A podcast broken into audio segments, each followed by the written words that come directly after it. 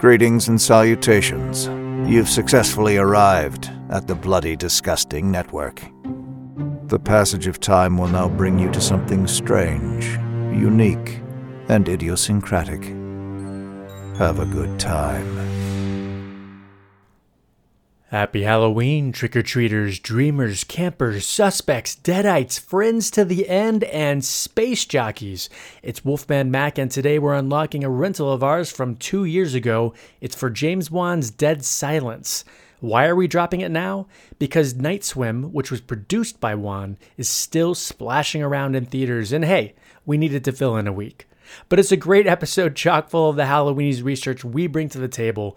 So enjoy and be sure to watch out for Billy. He's crawling around somewhere out there.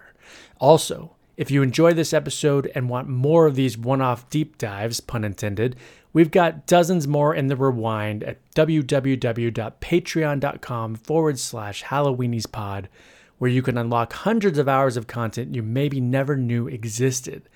In the meantime, Stay spooky, keep listening, and hope to see you there where we can give you one more scare. Damn, son, look at all of these monsters. Come on, all of you monsters, out of here. Everyone, out of this room. Come, ah, ah. You, on the bed. Come on, out, out, take a hike.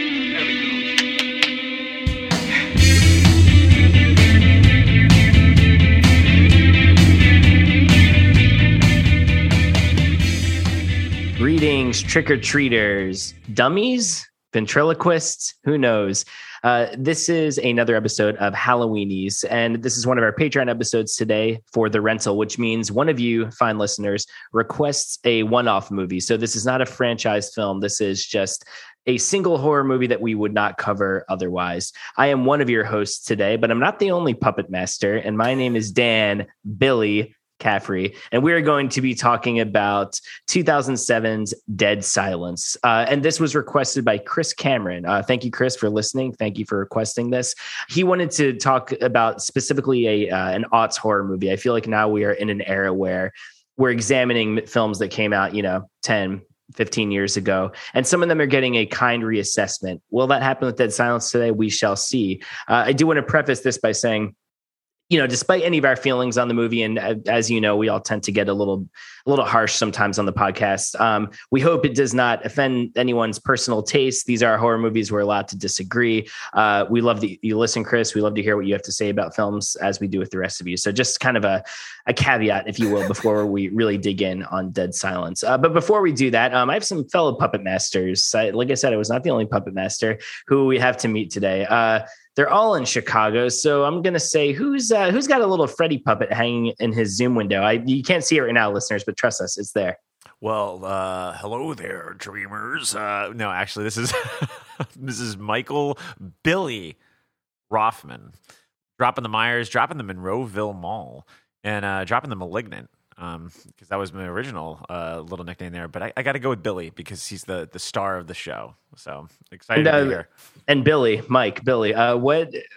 Wait, Mike and Billy. I feel like. And is there a Halloween movie where they're a character? Well, I guess in well, there's Halloween Billy 5, Loomis. There's, there's Billy oh, Loomis, yeah. and then, yeah, then there's that idiot kid from Halloween Five that and um, Michael Myers, I guess. So you're and, you're, yeah, uh, yeah, you're covering all the franchises. Say what was I? This is um this was my first experience seeing Dead Silence. I remember wanting to see it back in the day when it came out, just because of the poster. I like puppets. I like you horror. Do love puppets. Um, yeah. But this was, yeah, I, I, don't really have much of an introduction to the film beyond this, beyond watching for the podcast. What was your introduction to Dead Silence?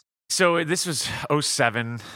I was pretty much prepping to get the hell out of Tallahassee at this point. So, you know, whatever movies I was going to see were very far and few in between. Like I, I, remember around this time, I think like maybe even Spider Man uh, might have been coming out. Spider Man three.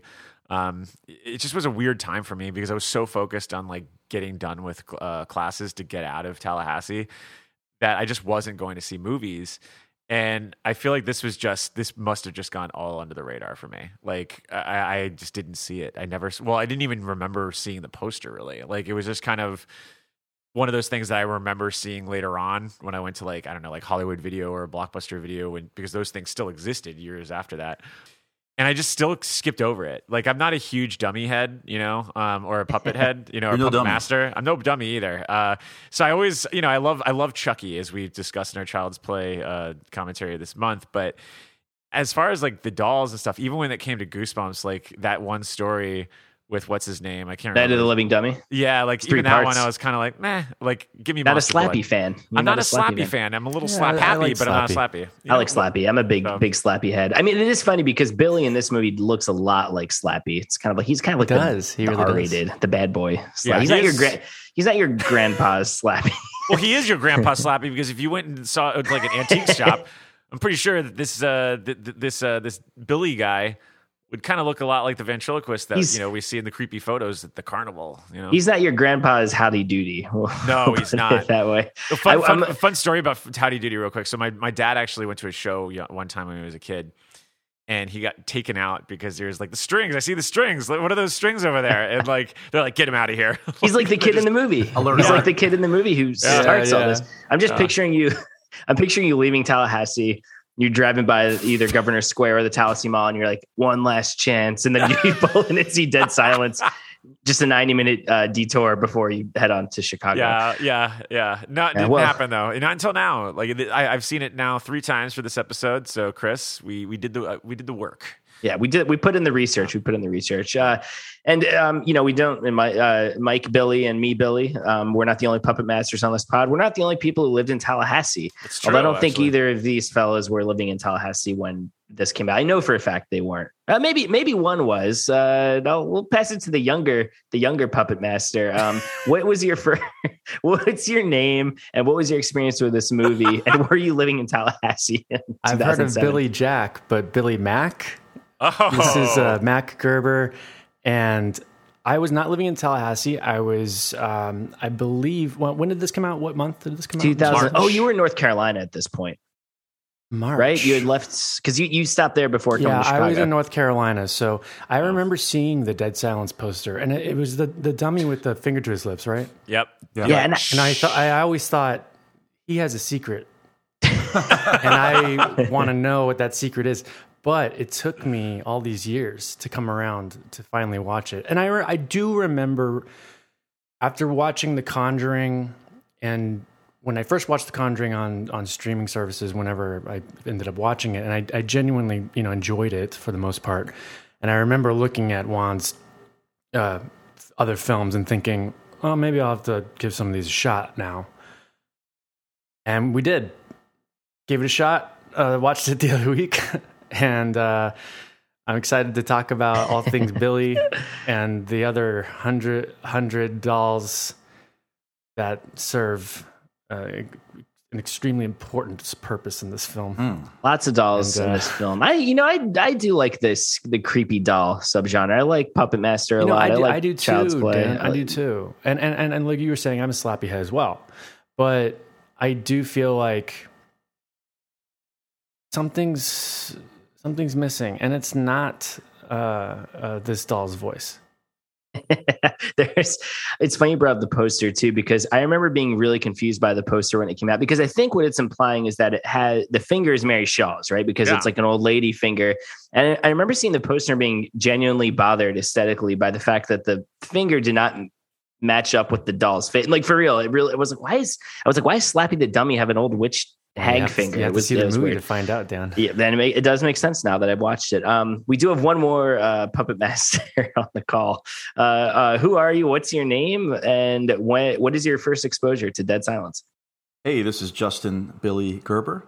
And my first exposure to Dead Silence was, I believe, uh, 72 hours ago. I, uh, you know, they say if you, if you miss a movie on its first run, you should wait 14 and a half years later to watch it. And so that's what I decided to do. I waited 14 and a half years and I, I definitely watched it, took some notes. Um, I, I think another a main reason I was wary about Dead Silence when it came out is because I think I'm one of the rare horror heads that didn't like Saw that James Wan did. I didn't like it at all. So I feel like at that point I was just basically checked out James Wan. I never saw another movie of his again until a paying gig. I had to go see Conjuring 2 in theaters with Mike and Mac, as a matter of fact, right. with the other with two of the Billies here. Um, But you did become a uh, you became a fast head eventually, which he had. I a big did. He actually has a he has a he has a very good entry in the Fast franchise, arguably the best one. Um, but then we're right back. But again, there's no horror going on in the Furious. Some of the I, acting can be horrific, but there's no horror going on in the Fast and Furious franchise. So, I think Tyrese's uh, you know. social media posts can be a oh, little bit they be, horrific, uh, at the very least, uh, triggering. I'll put it that way. to, to say the least. So yeah, um, I'm looking. I am looking forward to talking about this because it's not like it's because I feel like Mike and uh, everybody here. I feel like in the, the past couple months we've been dealing with some pretty heavy movies with some heavy background, like the protests going on around you know Basic Instinct, the Harvey Weinstein surrounding the Scream movies.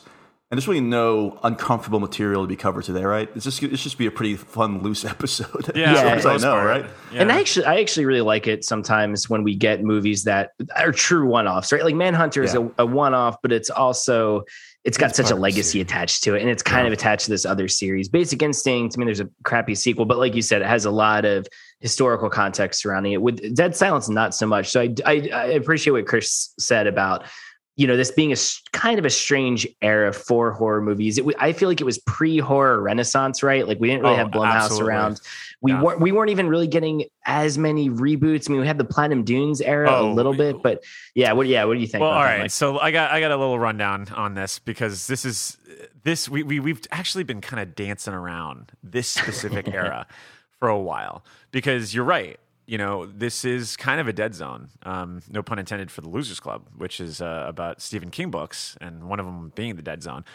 When you look at like this era specifically, like 2007, it's coming off of like a pretty miserable little mini stretch that you get and they are it's like this smorgasbord of like remakes reboots and like maybe one-off thrillers that could be conceived as like horror thrillers in a way you get a lot uh, you know you And get a- Glass House and uh, uh, well, and that, that was Disturbed. that yeah. was like that was like early 2000s. But like the thing that's because like we you know we covered Saw and we talked about how there's there's actually a more exciting lead up to that movie than there is going into this one. You know, and like even with House, X. like I mean even like House of Wax, they're surrounded by better movies. Like this is literally a crazy dead zone for horror. With the exception of like 28 weeks later of 2007, and then you get like the remakes with like Rob Zombie and stuff like that, and I guess you get like, you know, you get like uh the Hostel Part Two, and you know, like Was Hills Have Eyes 06 or 07 remake? oh man, let's it's look. around this time. It's around the time Yeah. of Dead well, Silence, it was. So uh, the the Hills Have Eyes remake is 06, and like that's actually a pretty solid remake. But then I like get that better than the original. It's one of the But few. then, you, but then you get other remakes like you know like Black Christmas. You know, you get the you get like the oh god, was what what's another one that's um that's pretty bad around this time. That's uh like you get like really bad sequels like Final Destination three or you know like um. I mean, people like Hatchet. I never really got into it. It's um, yeah, I fine. never yeah. got into it. Yeah. I mean, I th- know what I think it is too is that, and, and don't get me wrong, I'm not saying this is a completely positive thing because I feel like this results also in a dip in quality, but I do feel like now, like even with Halloween Kills, right? Which don't worry, you'll, you'll all get plenty, plenty of Halloween Oh, yeah, we'll get tons of coverage coming up.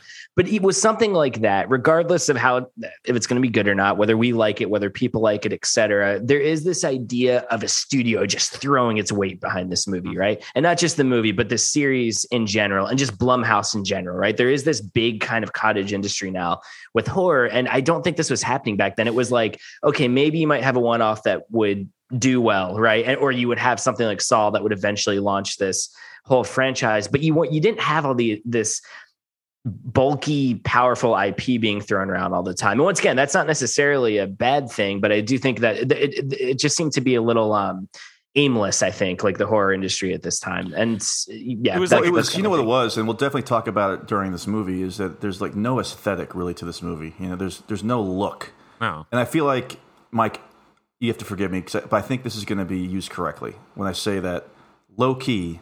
Your favorite Oof. expression. Yeah. I do feel like, as uh, granted, it wasn't some big box office success, but I think when did House of the Devil come out? It was like 09? It was, it That- like that 09, right. 2010. But that's right because i feel like that but that mood and that aesthetic like permeated the, the teens but whereas when dead silence came out there was really just the james wanathon of it all of just kind of saw Well, you were getting, quote like- unquote torture porn. You know, It was torture porn. It was like the peak. There was like this sort of weird runoff of torture porn because you're getting like the Saw sequels, you're getting the Final Destination sequels that definitely leaned into torture porn in that sense. They became like jokes in that way, and then you got like the weird remakes that no one asked for, like The Wicker Man. Like I've I've oh. often thought about like sitting in the theaters for like the remakes for like The Wicker Man or like When a Stranger Calls. When you have all these like these these remakes that no one asked for that like were there in theaters and you know it was at a time when people were still going because streaming wasn't a thing, and so you were still getting movies that you know moviegoers that were walking up to the theater and being like okay, should we go? Like, you know, they're in a Seinfeld episode. So I think that's one of the reasons why you got a hodgepodge of stuff. Because, you know, as with any horror year that we see that we've been discussing in the past few months, there are always like, you know, greatest hits within. Like, I mean, 2007 had The Mist, which I think is one of the best horror films of that decade. But, you know, you got like six or seven months leading up to it that has like, you know, like the Hills Have Eyes 2 remake, the Hitcher remake, you know, the Hannibal Rising. Like, Stepfather remake. Well, there Yeah, were just no like- good original ideas out there at the time, and they were just diving into. And again, we've said this a billion times. Like remake the movies that need to be remade, Yeah. the ones that didn't quite Yeah. work, that had a good premise maybe or something. But they always want to go for the big name that people are going to recognize. But what they don't realize is that when they go see these films and it's not the film they remember, that's good, then they don't, they don't Yeah. like it. That's- I mean, Dead that's why I love- at least is an is an original story or idea. You know, like there aren't a lot of dummy movies out there. Like we were talking about Slappy because that's Goosebumps, and but like you know maybe a book, but you know you have Magic, but which I haven't seen. Justin, you saw that, right? But Yeah, like, William Goldman movie. but that's a little more cerebral and heavy, right? Yeah. Oh, Well, yeah, yeah, yeah, and, and, Yeah, and even definitely uh, you know we did get Slappy. I, I I actually haven't seen either of the Goosebumps movies, but I think Slappy's in it. The first right? one's But once- fun. Yeah, Yeah. I want to see. well, I- you might yeah. say Those weren't like theatrical the releases ringleader. though at the time. You know, what The I mean? first He's the one is. ringleader. Yeah, he's, he's well, the, I'll say the- like the, the the first Goosebumps was a big blockbuster. The second one, not so much. Yeah, um, I want to see him you actually, know. man. I'm a big big. The first one's fan. fun. I mean, in terms of uh, you know, I thought they were better than you know the Fear Street movies that everyone seemed to you know love for You know, a this week. this is a good piece of this discussion because I think something else important to remember is the fact that I do think when you were born can play a part in a lot of this, right? I feel like there are people who were born in like 1960 that probably really poo poo and look down on 80s horror, whereas we look at 80s horror as something great. So I, I, I, I think that there is a generational disconnect because we are so far beyond when you think about it now. I mean, there are people who are writing about horror that were born in 2000. Yeah, And I that's a feel good like, and, point. and I feel like their first exposure to horror and maybe what got them into loving horror were these movies that we just don't connect to at all because we feel like our generation had it better, and that, that just goes on for centuries. I But feel I would say, and I agree, and I agree with you, Justin, because you know I look back at movies like Evil Dead, right? When we watched that in our back room, in our you know when I was very young, taped off of sci-fi or whatever it was that was on. It was, it was very heavily edited. I it still scared me to death. But you know, you go and you show that movie to anybody today, and because of the effects alone, really hard for uh-huh. people that are over a certain age to connect or be scared of these things. So you're right in the sense that if there's people, younger people, and this might be their first horror film or something, it might scare them because you know you haven't seen all these 80s movies and all these other things. You know what I mean? Like, so if this is kind of your if if aughts horror is your is your entry point to horror, that's okay yeah, whether Well, and- now whether or not other generations think it's any good i mean that we have to be honest about it Well, I watched. let's I be mean, honest, I, too. I, I think- do listen, think let's that be it's honest. subjective yeah there there's definitely an, an alley that, that, that certain writers can have if they want it to, because it's a hot take in a lot of ways. That oh, actually, aughts horror is good, and that can be your lane, and that can kind of be how you get. Uh, I think it's more of a noticed hot on social media. anything, You know what I mean? I, Yeah, but I agree. I, I, I just think it's it's certainly more of a hot take. I mean, like even watching. So I watched this with Sammy, and she's you know she was born in '93. Um, so at the time when this came out, she was like 14. Um, let's not focus on that too much, but um, the you know so we were watching it together, and she even you know she even admits like with a lot of this, it's like yeah, there's not a lot of rose tinted lenses with some of this stuff because I think you're right, Mac, in that we, there is you know, and I think and Justin, I think you guys are right in like the sense that we should be appreciative of the fact that like yeah there is that cognitive dissonance that we don't have based on where we you know where we grew up and what we you know contended with. But I do side with Mac in the sense that like you lo- you do watch Evil Dead and you do see the ingenuity at hand and the character and there's something to be appreciative of about that, you know, 10, 20, 30, 40 years on. Whereas, like, I can't say that for a lot of movies during the aughts. And I think a lot of the reason why is because you look at a lot of the things that happen in the aughts, and this is just an echo of what I've been saying again and again whenever we talk about this era, is that it's a hype, like a hyper corporatization era where yeah. everything is just being issued by suits left and right. It's one of the last gasps where entertainment is certainly in control by the big corporations. You know, not to say that they aren't now with the, with the streaming giants and stuff, but you didn't get the chance to to get these like little indies to come through in the same way that you might have even with the video nasties of the you know the 80s. And so like there a lot of the ingenuity was reliant on whether things you can kind of get through. Um, and that's why I feel like you get these potpourri eras where it's like a greatest hits where you get like The Mist and then maybe 28 weeks later, but then you have to fucking sit through like six different remakes and sequels that no one wanted, that everyone saw. And yet, no, no, no pun one, intended. Yeah, that's it's true. Yeah. So I, I th- that's what kind of depresses me about this era because it's like this was the era that we were in high school and college, and I was able to go see the movies that we fucking grew up and loved in you know in the 80s like this was this should have been the time that we got those movies from the 80s and 90s and they were so few and far between. And for me there's there is like a chip on my shoulder about that because i remember every fucking month going in especially in tallahassee just being like god when can we get something fucking good? Give me something fucking good. Like and i don't know. When uh, you have a chip on your shoulder are you made of wood like uh, I, am, I, I, am made of wood. I have opinions. Um, I, I am glad you brought that up because this actually leads into our next section. Um, this idea of studio interference and script doctoring and everything like that, which once again, like you said, still happens today. But well, actually, you know, let's just go into the section and then I'll start talking about it. Uh, so this leads into a little category we like to call back of the box.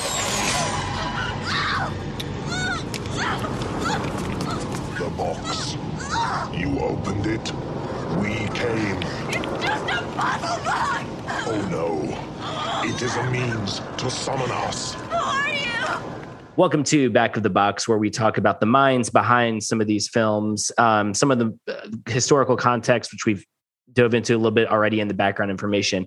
Mike talked about this idea of studio interference. And once again, that happens today. Amazon, huge company, Netflix, huge company, et cetera. That being said, if you listen to a lot of filmmakers who you know get the green light from netflix to go ahead and make something for this studio you hear a lot more today being like oh yeah they were great they let us do whatever we want et cetera et cetera dark crystal age of resistance not getting renewed for a second season but you can tell they got to make that thing exactly like they wanted to which even though it's not going to continue we have this this wonderful thing that's preserved Dead Silence, on the other hand, and I, there's not a ton of specifics around it. So if any of you know about this, please uh, chime in. Well, we talked about this off mic. This is the only entry for any movie uh, that, at least that I've been on. I'm pretty sure that anything that we've covered on this podcast, that there are no notes, even in Wikipedia, about the production. Yeah, that is crazy. That's would, wild. For that's and wild. for being a Universal Pictures movie, that's strange, right? Well, well so we into, have well into James Wan's yeah. career. This wasn't and, like like a, student film in 2000. Like and that's well into his career. That's what's interesting. So we had the director James Wan, his writing partner Leigh Whannell, who obviously both of them who already had a lot of success with the Saw movie, and then since then have both gone to had they've gone on to have pretty illustrious careers. It is funny that they have this like little movie that did not do well, that the studio really fucked with, and was kind of a footnote in history. It only made 20 million at the box office, or sorry, 22 million at the box office on a budget of 20 million. Leigh Whannell has gone on the record. He has a blog entry um, called "Dud Silence," where he pretty much says they he, they did not write this movie of their own volition. It wasn't like, oh, we think it'd be really cool to have this ventriloquist lore movie and blah blah blah. It was their agents in the studio thought it would be a good idea for them to write a scary puppet movie, and they did. And according to him, there are a lot of script doctors and there's a lot of studio interference that you know kind of defanged the movie and made it uh, um, dud silence. Now, uh, now like Ju- Justin says, it's tough. Yeah, yeah. Please Dan. go ahead, Mac. Yeah. Is once these movies don't do well, don't you always see this stuff come out like, well, it wasn't really. yeah. yeah. It, it's like, it, I mean, I, yeah, I, that's a good point. I might believe it to a certain point because it's, there's no, I mean, obviously it's not past studios to get involved and, and mess things up. That this is like a, Yeah. an age old story. So I, there probably was some interference, but you know when you watch the unrated version of this movie, which you know not the director's cut, but you're like, okay, well that idea is not good either. So like, Yeah, well, you know, I, don't, I don't know if there was something. You know what like it is, though. I will say, in terms of, I, I get what you're saying, Matt, because we always we often talk about Stephen King, how he'll he'll be really behind a project that somebody's making of one of his books, Like The Dark and then when it bombs, he'll be like, "Actually, I didn't like it," and you're like, "What's what's the, what's the truth?" But I do feel like even though there are a number, and I do mean a number of James Wan movies I don't enjoy, I never doubt for a second that James Wan is 100 percent committed to those movies. But even watching Dead Silence, I felt like he didn't even. There was no Yeah, there was no true. passion of any kind here's coming into it. here's a question though, because and and granted, you know, artists grow, and they were both pretty young when they made this. And L- Leigh Whannell, I personally, I think he's gone on to have a better writing and directing career than Oh, James absolutely, Wan, yeah. even though he's not as prolific as, co- of course. When I watch this movie, this does not feel like a Leigh Whannell movie to me. When I look at the directing, it does feel like James Wan's directing, even though I agree that there's not, it, it seems like it's being recycled almost, but it does feel like a James Wan movie. Uh, Mike, what are your thoughts on that? Yeah, oh, because of course I know it your feels thoughts like a on James Wan movie. Yeah. I mean, look, I mean, revisiting this and following it up with uh, his latest return to horror with *Malignant*, which seems to be a, a favorite amongst horror Twitter right now. Um, I, I we haven't talked about this, but I, I also watched *Malignant* last night. I have not seen *Malignant*, so have at well, it. look, I've come to the conclusion that um, I just don't really like James Wan as a filmmaker. I got to say, I, I- think he's got a very obnoxious style. When he's not in like something like Fast and Furious, where you can kind of get him out of the genre, I guess, or The Conjuring, where he's a little more into like a vintage style, where he has to kind of be a little more restrained.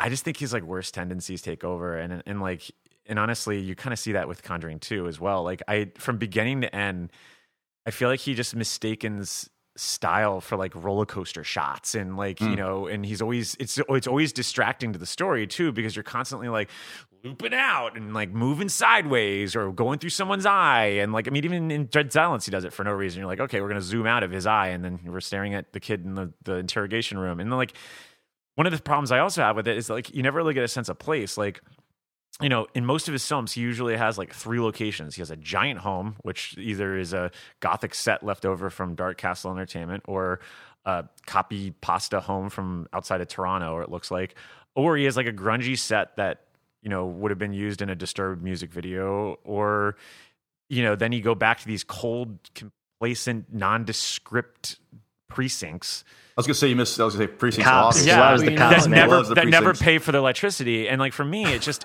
i just can't i that for me it's just such a cold removed world that like that that doesn't have any style or substance like you were saying like this doesn't feel like it has much and i've seen a lot of people praise its production values for this movie but like i don't know man i, I can't i just can't buy into I it think It's- any of the production values get bogged down into just how awful it looks. Yeah. Well it and just like looks this this muted gr- it's like this gross gray but and i think it's deliberate because they've got like the cars and the and the and the uh the curtains that kind of pop red. But it doesn't really it's not really effective when the rest of the movie is just totally just gross gray flat looking Well, yeah, movie, I was gonna know? say that of all the films that are locationless, this this being set in Ravens Fair and Lo- the Lost Lake location, they like shove that down your throat so much during this movie. I kind of had to laugh because I I always think of like where is Saw take place? I know. What city are we Yeah. in? And this was The like so specific as to the location and the lore and the legend behind the town. And I was like, is this a? To-? It didn't feel like the same writers, you know. But um, but yeah, it's right from the get go, just that weird muted slate gray like filter on everything, and and and like you just said, Justin, with the red pop, like okay, but they don't Yeah. lean into that really at all, except for No. the car maybe and and And the one other motel. thing, yeah and you're just kind of like.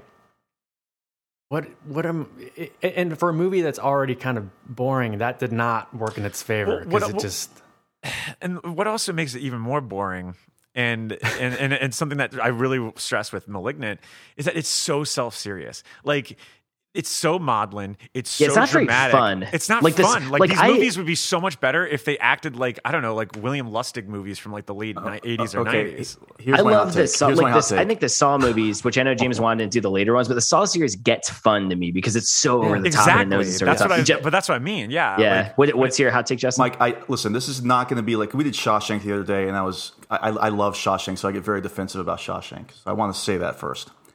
I I totally understand why anybody would hate *Malignant*. I get it. Okay, I get it. Like top five movies of the year for me. You like you But, but. Mike, but, but Mike, I think I liked it.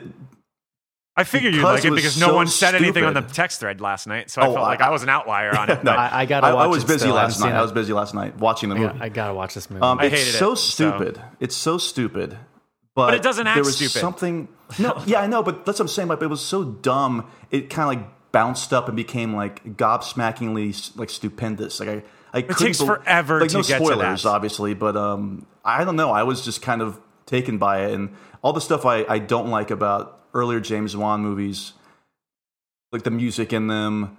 It's like a um, new the metal look of it. score again. I couldn't No, no, fucking I believe don't, it. there's no the new one. What are you talking about? Yeah, it's all throughout the new movie. It's it sounds like new metal industrial music the entire Oh, I time. thought the main scores is that I, I can't describe it. It's like that bum bum bum bum bum. Oh, the, oh, the, the Pixies Bum, bum, remake bum, bum, thing with Where Is My Mind? I don't know. I just I don't remember that all right, part right. either. This is, this yeah, is yeah, like wait, a long long story review, short, y'all. Mac and I, I will to watch thought it and weigh. I thought was good. weigh in. And uh, well, I'm alone on this island, so it's fine. It's it's cool. it's, it's, it's, it is what it is.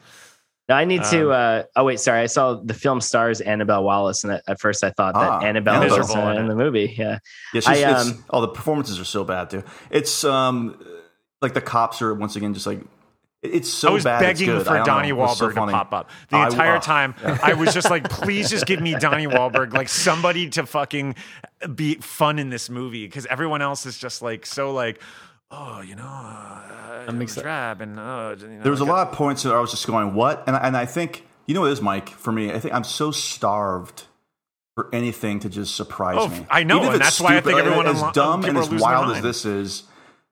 You know, I, I was just like something. Finally, just something. Even like the movies I've enjoyed this year or in the year, a couple last couple of years. You know, they kind of have the same beats, right? Especially with like comic book IP and everything else. You know, it's like, oh, that was fun, that was enjoyable. But at least in this one, I was like, this is absolutely insane. And I don't know if it works, but uh, you know, I'm enjoying it for the moment. You know, I'm dreading though, Mike, is the inevitable. What what like actually James Wan's *Malignant* is better than Dario Argento's *Phenomena*. No, but people are already doing that. that? No, people are already doing it on Twitter. Like, like Oh, come someone on. on, like I, on. I I almost got in an argument yeah last night because everyone was like, you know, if so, I feel like you know in five or ten years someone's going to be like, you know, this is actually a good movie, and it's like, no, they do that every movie. Every fucking movie goes through this long rung cycle. We talk about it every We talk all the time. Yeah, we talk about it It's all just time. like it's it happens to every movie, and everyone's like, "Well, actually, you know, there's a lot more movies today, so they fall through the cracks." And I was like, "No, they don't fall through the cracks because you have every you have millions of media writers writing about these movies left and right. So you have like on any given time frame, like I, I'm just trying to think of like any movie I fucking hate, like from like 10 to 20 years from now. I guarantee I could find an article that's like talking about how it's like the best thing of that era. Like, well, Mike, we're oh, talking God. about now with this era, right? Because we, we talk about it's like because like a movie comes out in 2001, everybody hates it. In 2011, it's like, hey, you know, actually that horror movie was pretty good. And now this year, it's like that era was the best. But I year, knew, the- but I knew era, watching you it know? last night. I, I even turned to Sammy. I said, "This is gonna be my true grit because I know for a fact that all my friends are gonna fucking love this movie, and everyone on Twitter loves this movie, and it's just uh, whatever. It is. Oh, I what it love is, it. You know, It's, it's it's for me. It's like a. it's. I give, I give, I give it. I give it three and a half uh, wands out of five wands. You know, what I I, mean? I, yeah, it's I, the second best movie. It's the you second know. best movie. well, look, it's it's fine. It's uh, it is what it is. You know, I have. Uh, I- it just totally sent me away from one at this point. It's I more couldn't of a. believe it. Oh, listen. By the way, but, but I am now able to have him in my greatest directors Oh, list. Lord. But Well, I guess the like bad news. This will make you more? more happy, Mike. This I wait, think do, we're do you, aligned they have to have a certain number of movies? I have to them. see I- The I have- Conjuring though. He I have to see at least five of their movies, and they have Okay. to, and one of them has to at least be good. I have not seen The Conjuring yet.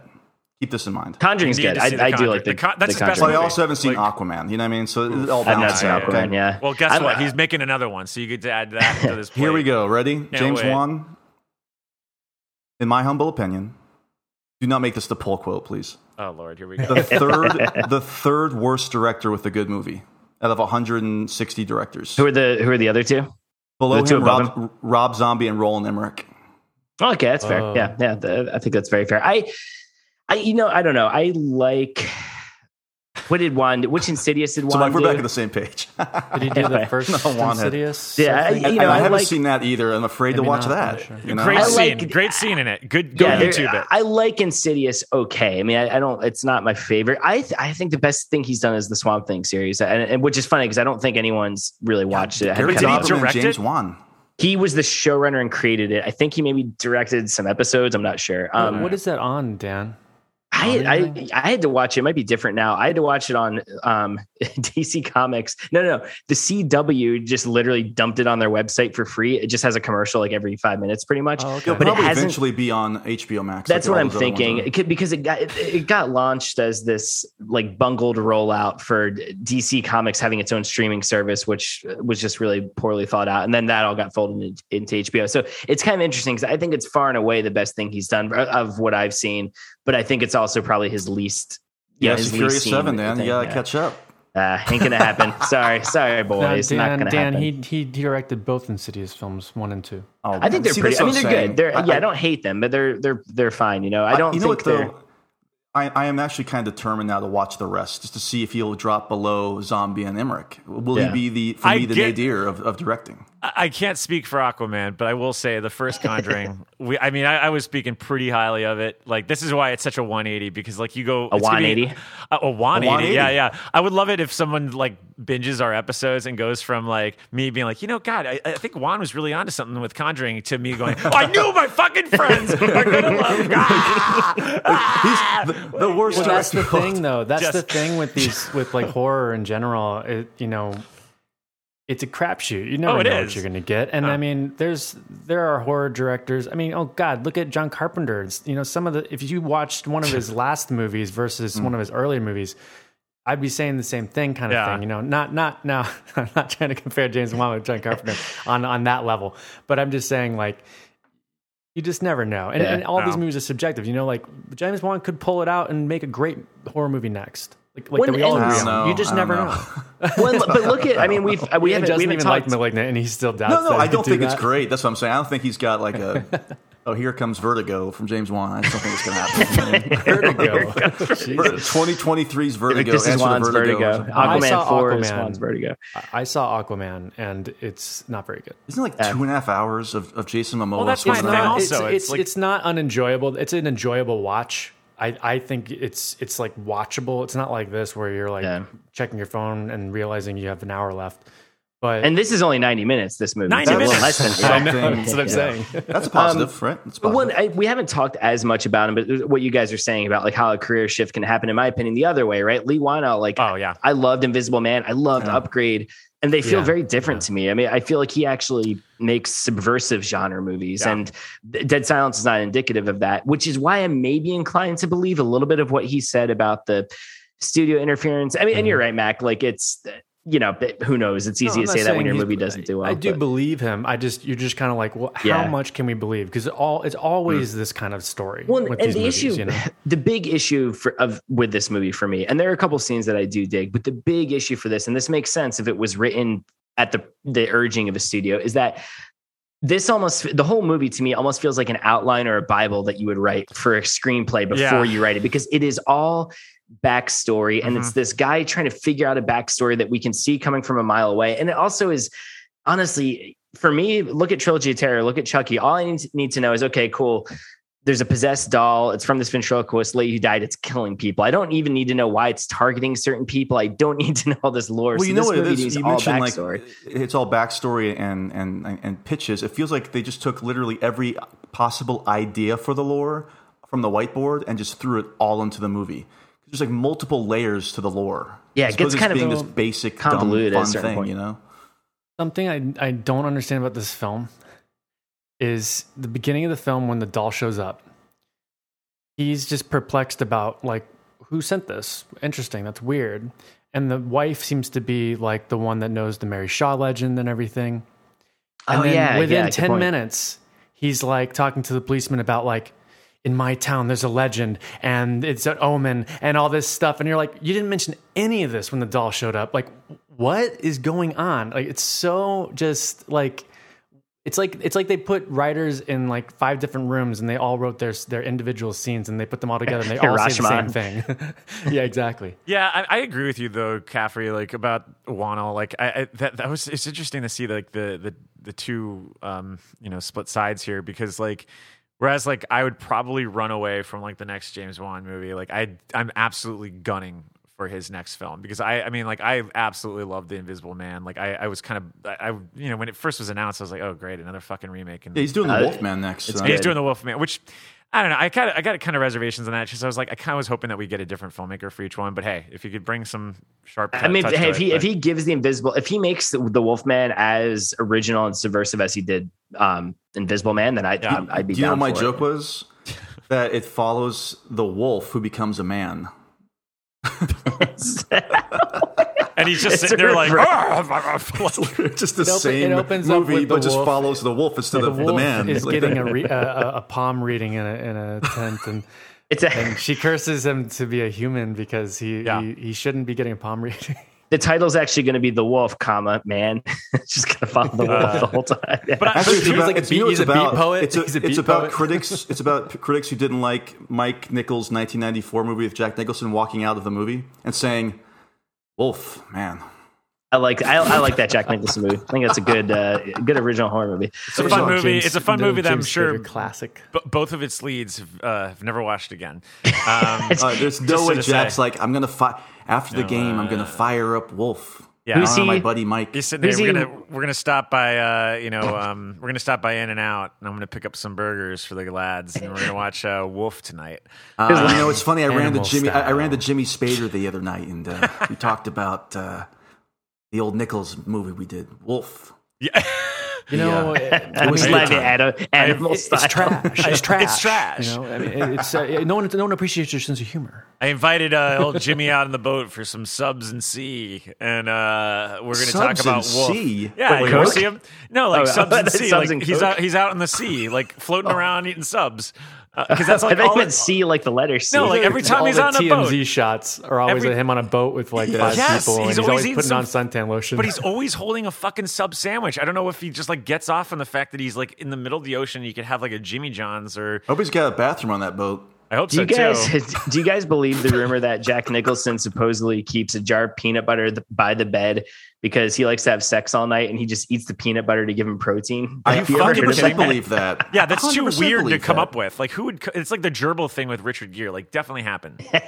I love it. I've seen the the, Well- the Jack Nicholson uh, history, and I believe it 100. percent Yeah, good. he's a cool dude, man. Well, Is that um, is that a styled like Michael Jackson's history, where it's like, History, past, present, and future. story? yeah, Well, listen, we've uh, we've talked about James Wan, we've talked about Leigh Whannell, we've talked about Jack Nicholson, James Spader. off the rails. uh, Finally. this episode is off the rails already. I love it. Well, We have to make it three hours, so we have to yeah, I to know, do yeah. How, how do we get through it with without uh, without just focusing on this movie? Um, but there is someone else behind the scenes that is important that we have to talk about in a little section that we like to call music from and inspired by. Now it's time for the fun part.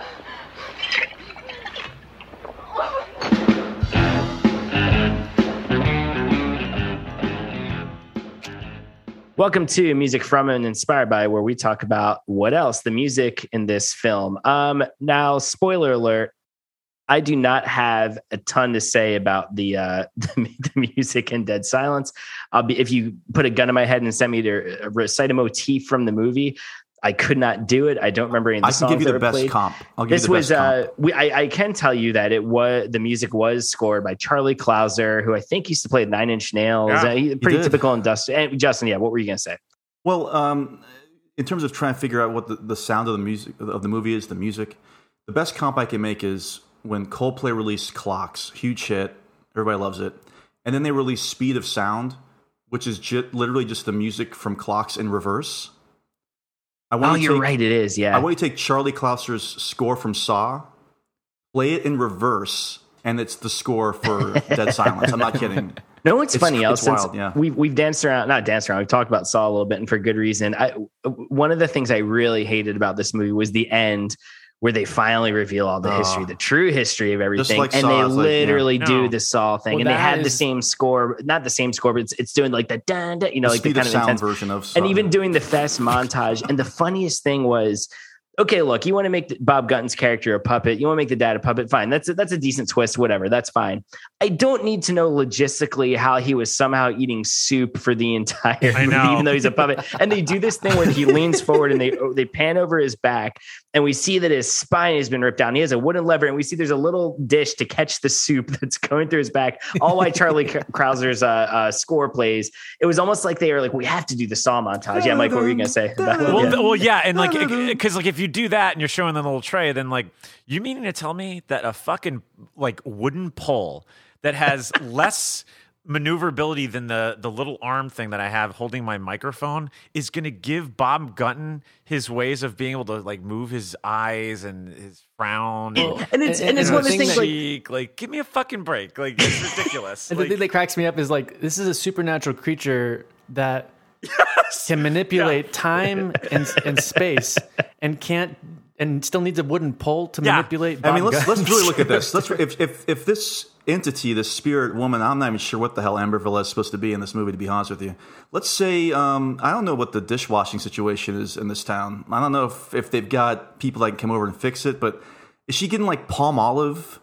And like wiping out this bowl Yeah. every once in a while when she's got a fake feed and it's the father. and it's that you know? old and this Like, goes back uh, to the movie because the movie does not have enough in its present day active storyline to fill 90 minutes so it's it's leaning on not only backstory but the saw montage and all this with the same music and everything it goes back to this thing that look i can suspend my disbelief enough and buy that he is a life-size puppet. The movie has done its work to establish okay there's some kind of supernatural thing to where mary shaw can make that happen. Once you start to show the logistics and explain the logistics and and in here, I think they're just doing it for filler. But once you do that, that's when we start to go, well, wait, if he's got this like soup thing, then yeah, how do they wash dishes? How do they do that? It just it's ridiculous. I know how Um, we're kind of all over the place, but who cares? You know, this movie's all over the place. But on on top of that, in terms of like, I don't mind the reveal either. It's kind of a gross. It, it should be a fun reveal, but you know what? You know what the problem is? I think about something like the '70s anthology movies, like Tales from the Crypt, Vault of Horror, Doctor Terror's House, blah blah blah blah. I think of the Abominable Doctor Phibes, Theater of Blood. Like these movies are so outrageous in their reveals. But this movie, but those movies are alive. Yeah. Oh, and They're this is like fun, stone They look great, and this movie is no pun intended. This movie's dead, and and it doesn't have any form to it. There's no like fun tone to it. So it's just kind of here's the reveal. Isn't this crazy? And that's it. I don't know. When, and, and yeah, and when you're doing this soup thing self seriously with the ser- and even the, the music's really serious too. It- like in addition just to ripping off, I mean, it, it seemed like such a wholesale rip off of Saw. And who knows, maybe that was studio interference. Like, oh, we got to get one of those cool montages because like when you see that. When you see I- the you know, montage in think a Saw is. movie, it's great. It's like a trademark of a Saw movie. You're like waiting for it, but here, not so much. Yeah, we're gonna. because the, there is an, an alternate ending, and this is no joke. There's an alternate ending to Dead Silence that seems that there would not be a montage involved in it. I'll put it that way. Uh, oh yeah, wait. We should ask everyone. So I rented what I thought it was the director's cut, but mine did not have that. I read that ending online. I it didn't. I don't think it actually had. no, it was additional never filmed. It was just a That's not yeah. out there. It's not out there. Yeah. The, the, Oh, it there's wasn't an filmed, okay. There's an unrated version. Let's just talk about this now because we're not going. to It should have been as back in the box. Yeah. There's an unrated version that has. It says it has like three extra minutes, and all it is, essentially, is is a is an aspect of Mary Shaw's that they just excised from the film, which is that you see her tongue come out and she's it's like a very long cg tongue and it's actually all the tongues of the people she's like killed and like has their voices now. And it's Oh not a very great God. effect. You see it come out when she kills the coroner and i think you get a little bit more of his death. It's maybe a little bit more gruesome the And Henry then- guy. Yeah, you see it. You see, and but it's kind of in the background. It's weird. yeah, it's like and not, then you see yeah. it at the end uh, with her again when she gets killed, and then you also see when he leans in and the clown tells him that you know his wife was pregnant. The tongue comes out and licks his face. That is the that that is the unrated version, the version that we couldn't rate because it became that much more uh, of a problem for the MPA. Uh, I don't uh, understand this unrated version garbage. Like, it, this isn't an X-rated film. This isn't like a. We can't figure out how to rate this. It's a gross tongue. It's still R. It's it's, it's the a break. director's cut, not or the producer's cut, not the it shouldn't be the unrated. Well, cut. Whannell's director's cut would probably be a totally different movie. I'd actually uh, watch that now. I wish he'd go back and remake this. Remake this movie. You it know, didn't work. Uh, I, I mean, I trying to imagine what would make it like kind of an X-rated movie though. Like if you had like a little wooden thing for like Gun's cock. you know, just like You she, just like, all really- the puppets fucking. Yeah. Well, just like, they like, go, but- she goes but overboard. it'd She's like, "All right, like- go to the bathroom." You know, Every and just, like, time the sun oh. comes over, he's just fully erect, oh, and, and, and he's like, "What's wrong with him?" And she's like, "Sorry, he's he's been like that lately, or something dumb. Like there's no oh excuse yeah, for it." just for, it's like, it, but it's like a, and then a she and, you joke. know, and then she like because like obviously obviously the uh, her right hand is using the mouth to move to eat the soup, but her like her right foot is like on a pedal, and she keeps forgetting to take her foot off the pedal. And when she does, it that's when the, the erection drops. Now, I, I got a question for everybody. Did everybody watch the credits? Uh, no, I did not. Was there So something at the end? I, I, I flipped through the credits because I thought maybe there's going to be something at the end, which there isn't. Which I was I was like, wow, a restrained horror film that doesn't have like an after credit sequence. And but doing so, I I happened to come across a song that is played during the credits called Oh, what is Who's, this? Who's Holding You Now? oh, I get is, it. that, is that a By, Journey song? by Johnette Napolitano and Danny Lohner. Johnette, yeah. Um, but it was one of those moments where I was like, "Oh, I can step in for Vanderbilt here." And there's actually uh, there's actually a soundtrack, and that this song it's seemingly written for the film, maybe with the "Who's Holding You Now" concept.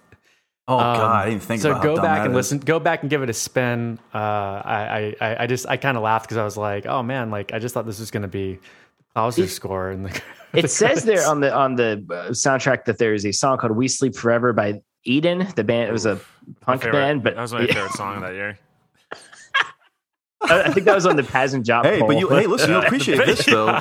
Mac Johnette N- N- Napolitano is um was in Concrete Blonde, the band Concrete Blonde. I, I'm They not were joking. and they I- but they were a Warner Brothers uh, see. signing. So I don't know. uh, Maybe there's a big fallout because obviously this was a Universal picture.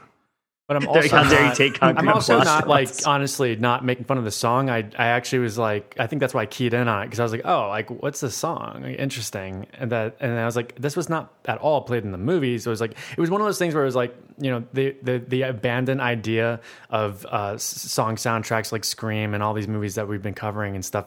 And like in the in the aughts I think that kind of just went away. But they but they they it's almost like they way maybe we should have a soundtrack that features a lot of like current music, but they only just do one song. and They play it during the credits in the back end or uh, something. It's, more like, news. Very bizarre. More news. When the Talking Heads broke up, Napolitano was the lead singer for the the Heads project Oh. with Jerry Harrison, Chris Frantz, and Tina Weymouth. Weymouth. So there you go. Do you think that's because a talking head? It's like a dummy. so, so yeah. Did y'all also catch that um, Denise Cronenberg did the costumes? Yeah, that's David Cronenberg's interesting. daughter. Yeah. I did. You know, I did. I, I did. I was a. I was a. I was a bad little host because I did not. Uh, I did not. I write got, that I that, my, that's like my third note. Well, also, uh, well, Dan, I only I only have some of this information because it's a lot of the same stuff from Saw. The cinematographer is John R. Leonetti, and the guy Is- worked on such films as uh, Insidious Chapter Two, uh, The Scorpion King.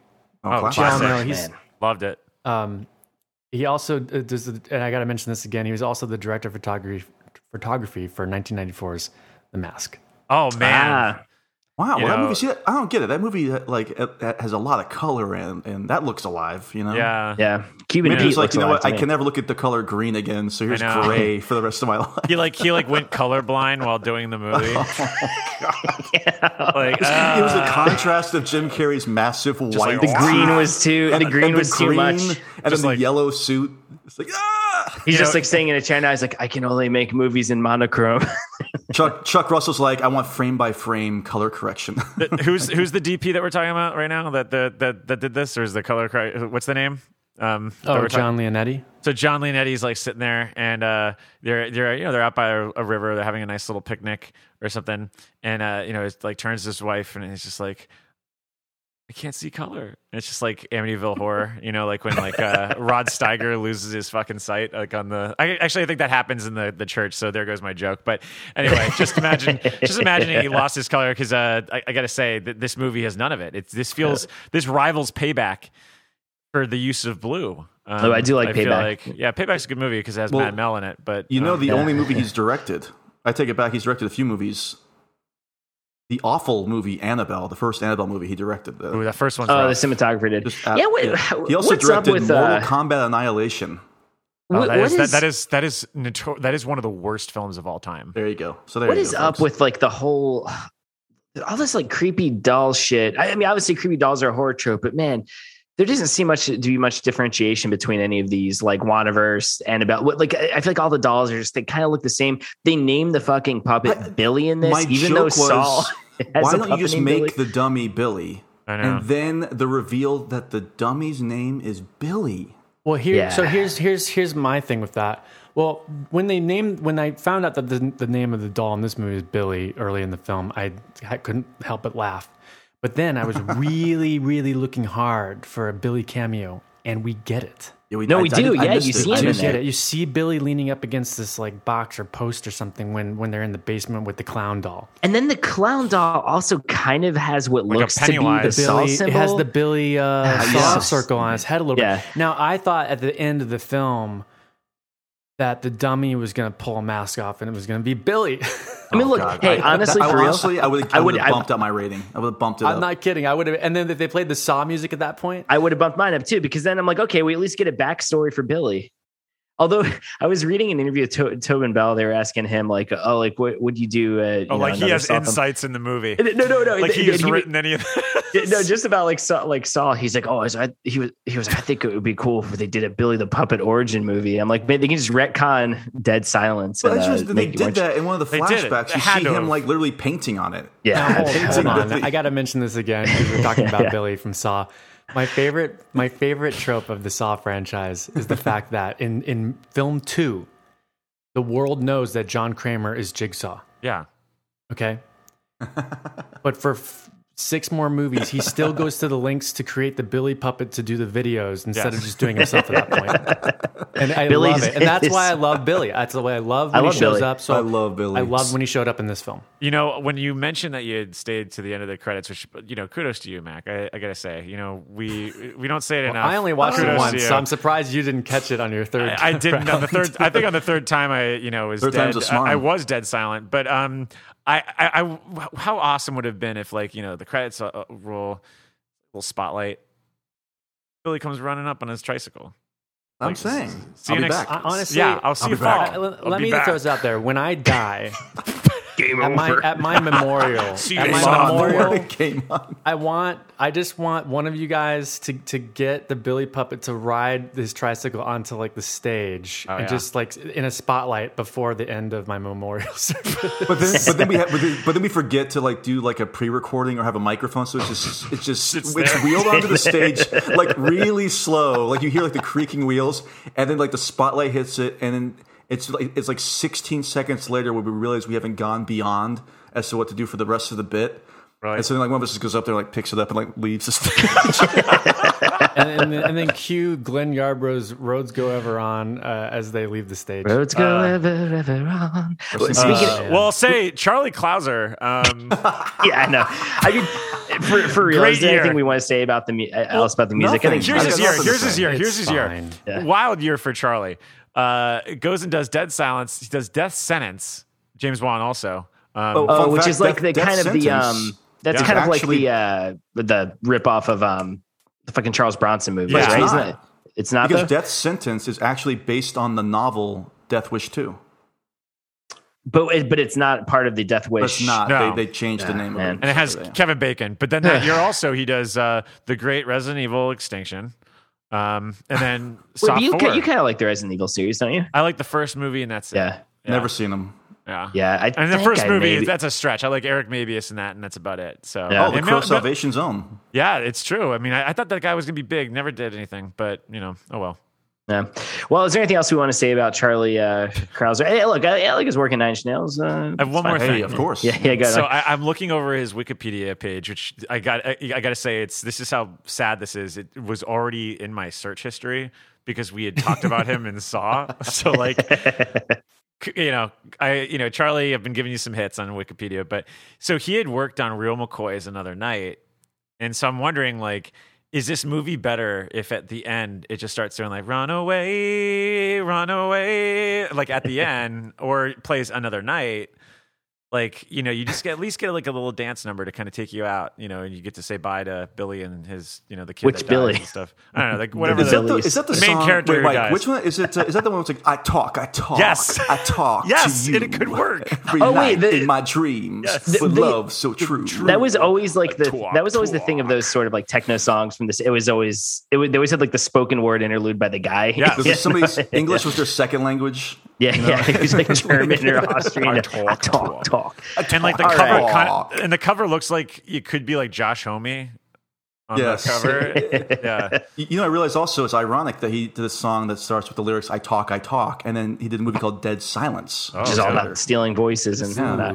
He runs the All guy. Meant to be, meant to be. Now, I know Rachel Reeves might be listening to this. I know she's a big Charlie Clouser fan, so, Yeah, no, so- no, obviously. Hey, look, Rachel, he's he's not know. the problem with this movie. Also, you know, No, if the no, movie yeah, had been no, better and had the same score, I could have even forgiven the, song. The song. score is fine. but- The score piano- I it love wasn't his like, work with Nine Inch Nails. it I'll wasn't like the score pulled me out of the film or something. It's totally serviceable for this film. Yeah. yeah, and the piano theme's fine. I mean, like at a time when we don't really get that many iconic themes, uh, I'm not going to sit here and say this is an iconic theme. No, Listen, you could have fucking it, it, put but it in. attempts, you could have. it attempts it, and it, Yeah, and, you- and I appreciate the attempt because a lot of movies exactly. just don't have like an, uh, like a theme to it anymore. You know? could have Yeah. put in Lalo Schifrin's unused Exorcist score in this movie, and it wouldn't Yeah. matter. It's true. It wouldn't matter. The movie's Oh, dead. man. Silence. All right. Well, we're gonna. Uh, speaking of talk, talk. We got to move on. Talk about our next section. I actually, I have a feeling. We'll see. I have a feeling this section is going to be a lot shorter than usual Yeah. for many reasons. Oh lord. Um, but this is uh, we're, we're going to go into who goes there. You never told me your name. Why do you want to know my name? I want to know who I'm looking at. What did you say? I want to know who I'm talking to. That's not what you said. What do you think I said? What? Welcome to Who Goes There, where we talk about the characters of the movie. Now, even aside from our opinions in the movie, there are not as many characters in this movie as there are in like you know Friday the Thirteenth or wherever else. And also, there's not many memorable characters in this movie. I'm going to go out on a limb and say that. Uh, so we, we don't feel like we have to spend a long time on this. We can if we want to. We'll, we'll see where this goes. Um, first things first, Ryan Kwanten, who's the, he's like the sexy dude on uh, True Blood, right? Yeah. Like the brother. Yeah, he's he's the brother Anna in True Blood. brother. yeah. brother uh, is Jamie Ashen. What do we think about him as a protagonist? He, he- they're sort of giving him this like it's almost like they want to give him this like hard boiled detective role, which there's another detective, an actual detective in this movie we'll talk about in a bit. But I I, I don't fault him. I, I don't know. I just don't know if there's much for him to glean onto other than this backstory. Once again, did Yeah. anyone have strong opinions about he him was or kind what? of fun as the doofy guy on True Blood, you know. Um, Yeah, I like him on True he's Blood. I watched the capable, first right? season. He's a capable actor, but what, what's he supposed to do here? Nothing it's all backstory. I Once again, it's, just, it's him. It's him being like, "Oh, this thing, this thing. Oh yeah, this lore, this lore." Yeah, Mike. Any any any Well, I was, any pearls of wisdom about him? I was I was kind of bummed out because I'm a huge fan of his uh, performance in Legend of the Guardians: The Owls of Ga'Hoole. Um, so uh, To watch know, that, Which, actually, which yeah. Ga'Hoole Um, is he? He was Yeah. uh, Kludd, uh, the voice of Kludd Kludd. the Ga'Hoole? Wait a minute. Wait, can I go back? Can we do this? Oh, hi, this is Justin Kludd Gerber. Kludd. Wait, Yeah, you didn't make that up. That's genuinely No, his that's name? genuinely his name. Yeah, and the, the, Hey, the wasn't that classic a- Zack Snyder adventure family film. What was Um, Jesse? Who? Okay, quick question. What was the name of the actor who played Jesse's dad in Elm Street 2: Freddy's Revenge? Oh, uh, it's a cool G- uh, Gallagher or whatever. Clud Gallagher. Clud Gallagher. I mean, I have. I know we have this sort of passionate defending of Zack Snyder all the time on Twitter now. Have people gone back and done the no Ga'Hoole was a masterpiece? Oh, I'm like, sure Oh, those I'm sure they have. Again, I'm sure those weirdos. I'm have sure done that release the Ga'Hoole cuts out there. No right? Joke. Snyder flick. Release the I- blood cut. Well, no, originally this originally the Owls of Ga'Hoole centered around an owl named Kludd. no, what's funny? I have not. All right, so I haven't seen Army of the Dead. I think Ga'Hoole might be the only other Zack Snyder movie I haven't seen. Oh so I've somehow God. seen his disc or his filmography. well, he's one of the uh, best. I mean, Oh, man, there is a Kludd. wiki. There's a there's literally a because there's a Ga'Hoole wiki.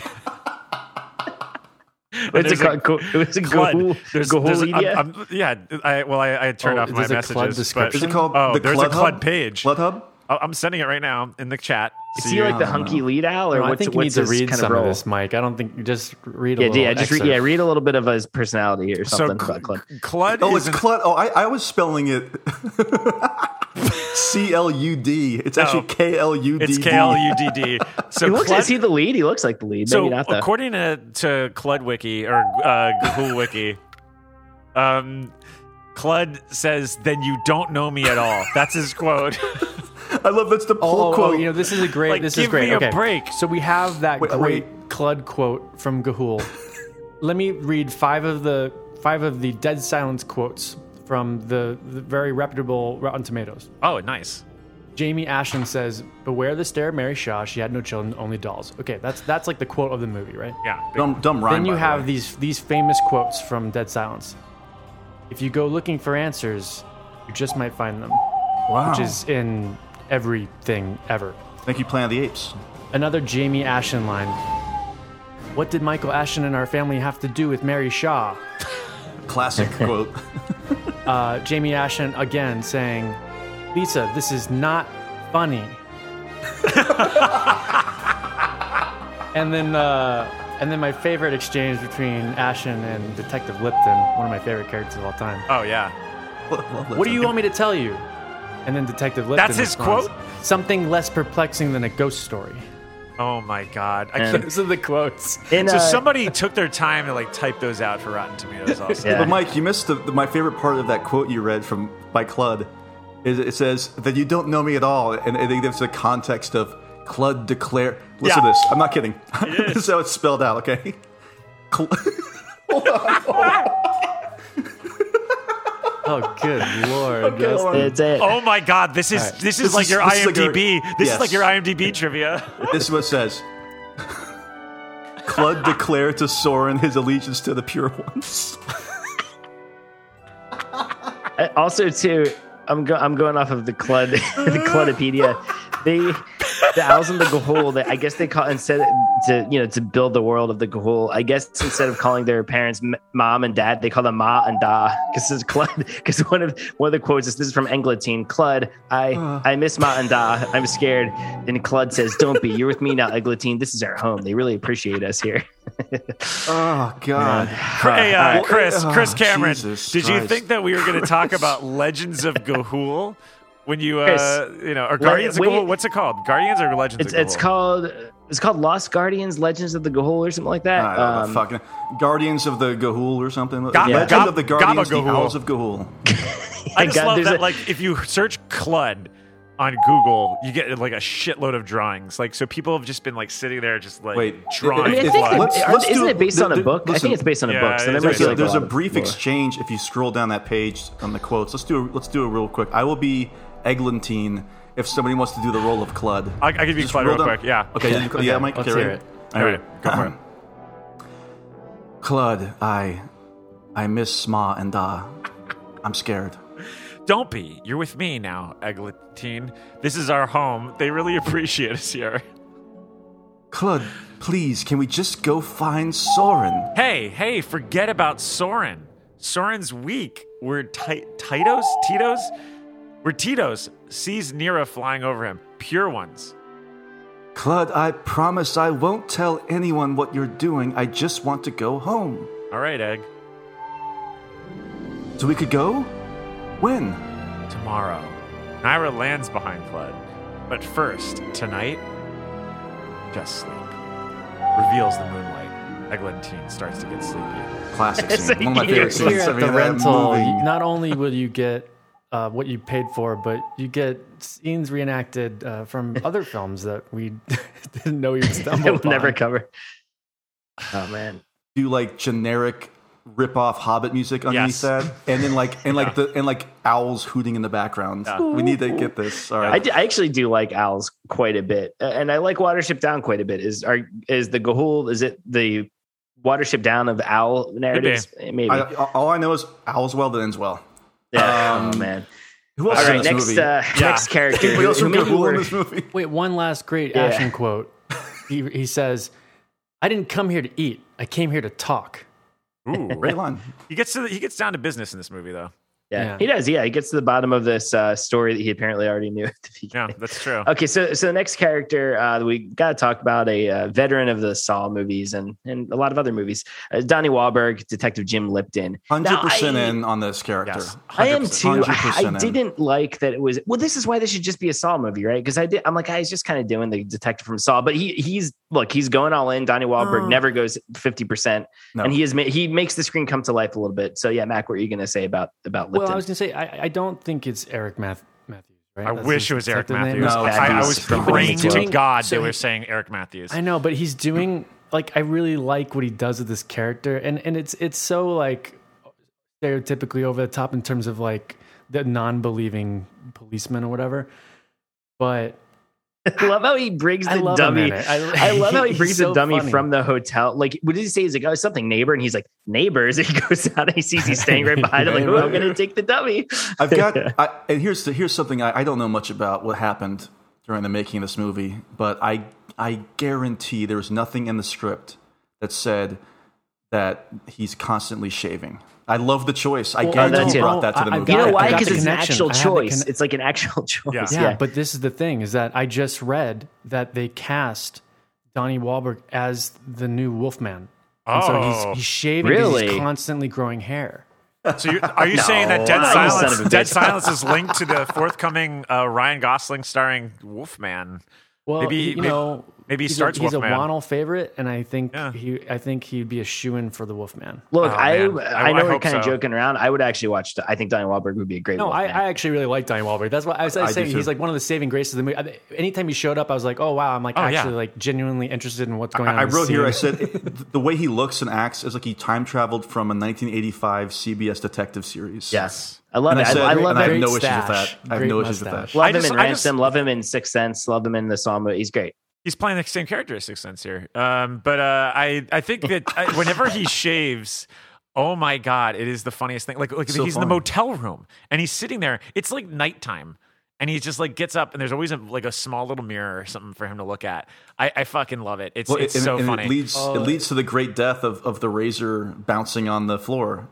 uh, yeah, I think it's Oh Stone yeah, it's Out, his call. Yeah, his calling when card. uh, when he when Ashen Ashen when Jamie Ashen gets in his car and like ra- like drives away, he's like, "Don't let me chase you." And he goes, "He's like the, it's like the, the line dubbed in after the fact that you hear like, I don't have a full tank of gas." oh, I also love Oh, the man. line. Ah, the mystery toy department's down the hall. Yeah. This is some good stuff. Good I so I wonder if he wrote any of his own lines on set. so, so, so I, I, oh, I'm sure he did. There's no like. I feel like like Wahlberg is, you know, obviously Mark has certainly, uh, you know, moved past him in terms of uh, success. Uh, but I have to imagine that you know Donnie's old school and he's bringing some stuff to the table, and like that's the shaving is certainly one of them, and certainly one-liners as well. I was, you know. Especially having watched this with *Malignant*, and for some reason we watched *Fear* in between that. I guess we were just on a Wahlberg kick. um, but like, Sammy and I were actually joking that like, and not even really joking, but we're like kind of hoping that like, wouldn't it have been amazing if like Wan had just put him in every movie, like, but like kind of like what Atkins or Cyphers or even Russell is with like Yeah. John Carpenter, where he's always in there, and but maybe he's always just playing the detective, and maybe he's just always called Eric Matthews, like even if he's why not the same not? character, yeah, like the you have timeline's two so Billies. crazy anyway. Who cares? Exactly. Like I just that would make it so much better. Like I, I just he is the he is the uh, the one person I hung on I clung on to in the three Oh. watches of this movie. But Much like he clung on to Billy the puppet. yeah, that's true. so the Billy Yeah. the puppet, the uh, sorry Billy the dummy. Billy the kid. This is kind of like a how many people handled Luke's lightsaber situation. That's true. It is. Yeah, you, like, get that the dummy um, gets passed around. So the dummy man. gets passed around. But now this is my favorite part of and and poking hole in Ashen's motives here. Ashen, ha, he knows the dummy. He says the dummy wherever the dummy goes brings death, but then decides to bring the dummy with him on the road and keep him in his hotel room with him for no apparent reason.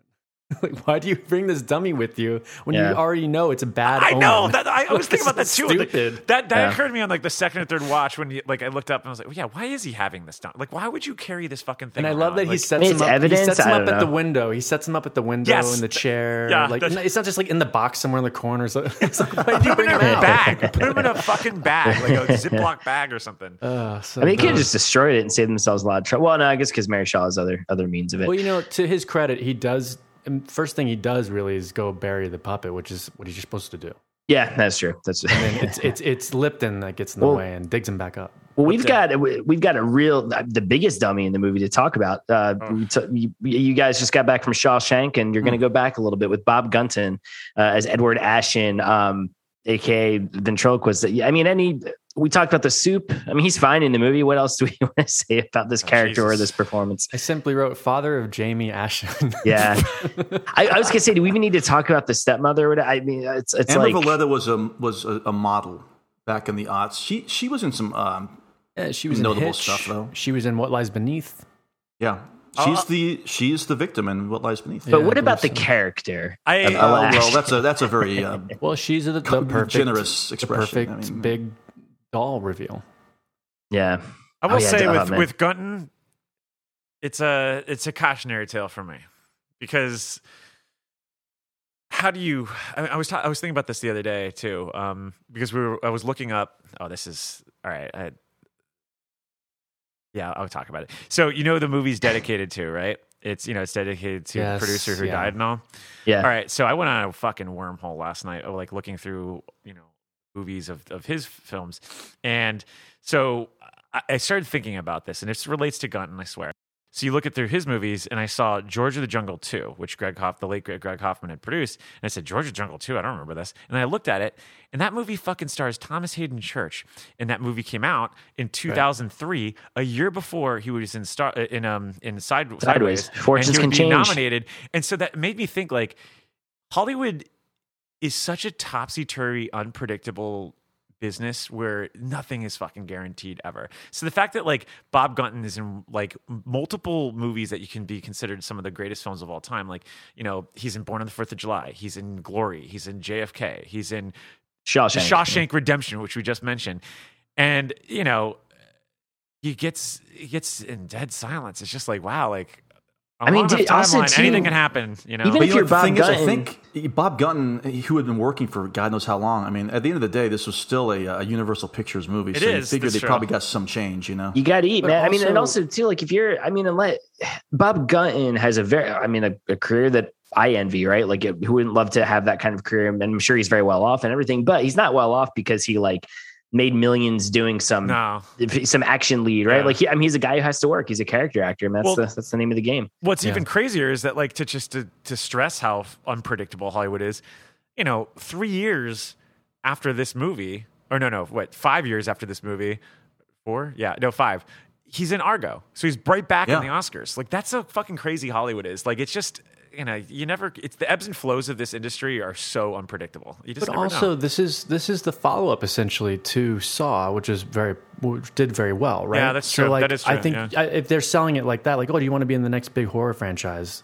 Yeah. Well, and that, then you're kind of that's like, eh, well, and that's what we talked about earlier that's even weird in the terms of the careers of the filmmakers here i mean it's it's it's kind Yeah. of strange that they had this wildly successful horror movie that you know launched this whole franchise that's still going on today then they do this movie which is nothing and then but then right after that they both bounce back Well, so I, I- slump. I have a question for Gunton for everyone here. Um, In 2007, he's in four movies. Is Dead Silence the best movie? Because he's in Fracture. Didn't see it.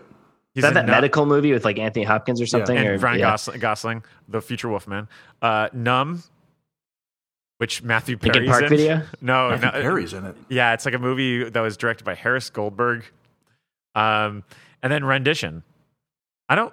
I, I bet I- Fracture's probably better than Dead Silence, uh, but I don't know. I haven't seen any any of those movies, so who's to say? yeah, I don't know. Just interesting. know. What an eclectic run for 2007 for him. Well, rendition, Mike, is your boy Jake Gyllenhaal. It is, yeah. I remember seeing that in theaters. I don't remember a th- single thing. I can't fucking believe it. Yeah. like yeah. I mean, at least Dead Silence has the the dummy that I'll. I mean, I, I actually we'll talk about this in scene selection, but you know, it has a couple scenes that I'll remember. So maybe this is more memorable than Yeah, those. I don't know. maybe know. Gunton wins this year.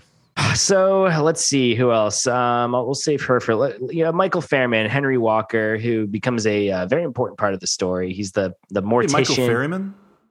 Michael Fairman. Michael Fairman. Fairman. Of Why? course, What of is, course, the ferryman uh, pops up in Annabelle Comes Home. Uh, what the Oh, River boy. Styx is that? Is that a thing in Annabelle Comes yeah, Home? uh, the, the, the, Oh the- boy, they show the Uh, River Styx. I've never seen any of those fucking movies. Uh, Um, Hey, I like the second and third one. Uh, to be honest with you, Yeah, I really. Okay. Okay. It, she's a diet. Anyway, yeah, we can we could talk.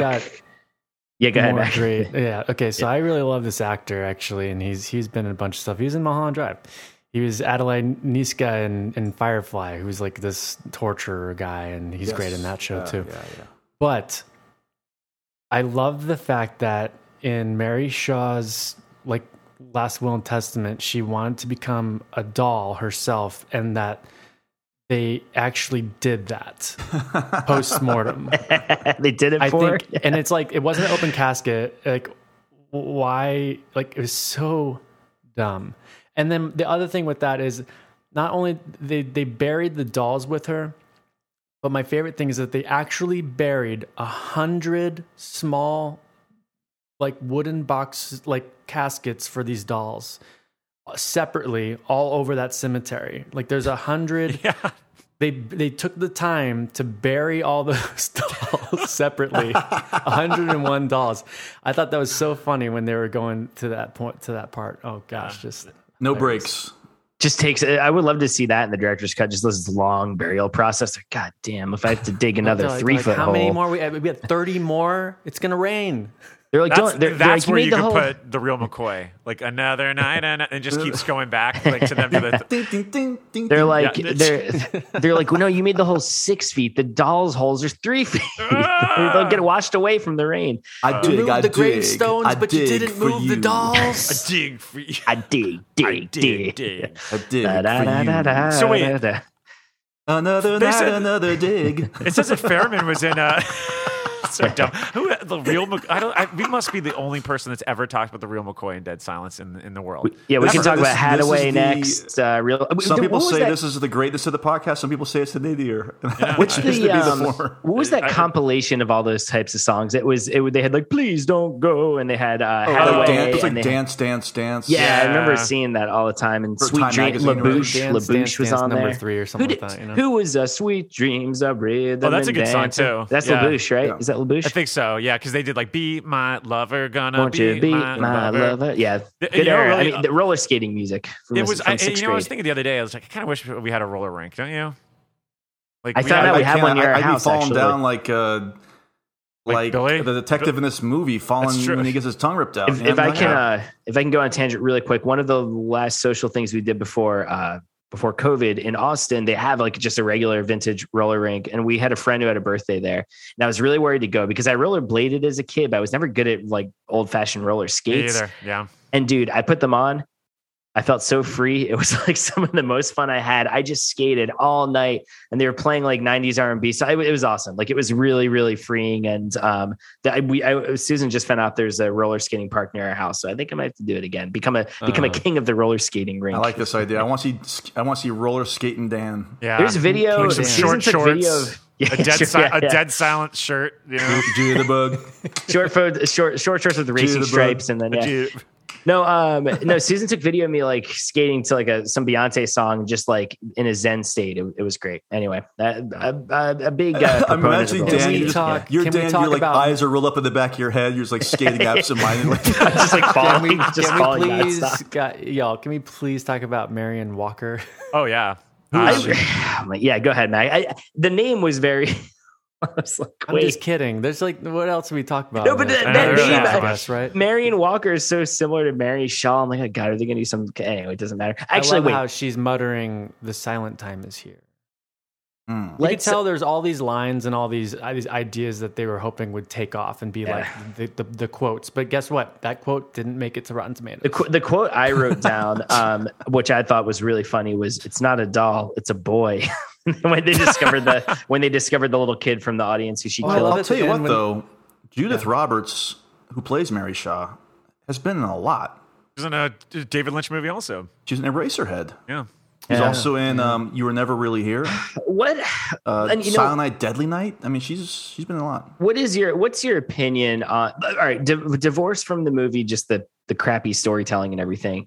But Mary Shaw as a villain, and let's talk about her little dolls too, because that's Her little Yeah, dolls. the little doll. This is- What- this what's, my your, what's your take on her, just as like a horror monster? I- I think that once again, this is the era. This is especially this era, and, and what I don't like about a lot of James Wan's, specifically aughts direction, is every single scare is undercut by that stupid slow mo slash sped up shutter shot stuff. Oh, the like the thing they Like do with the shaky montage too. Yeah. like, just just leave it alone. It's creepy to see her behind a curtain.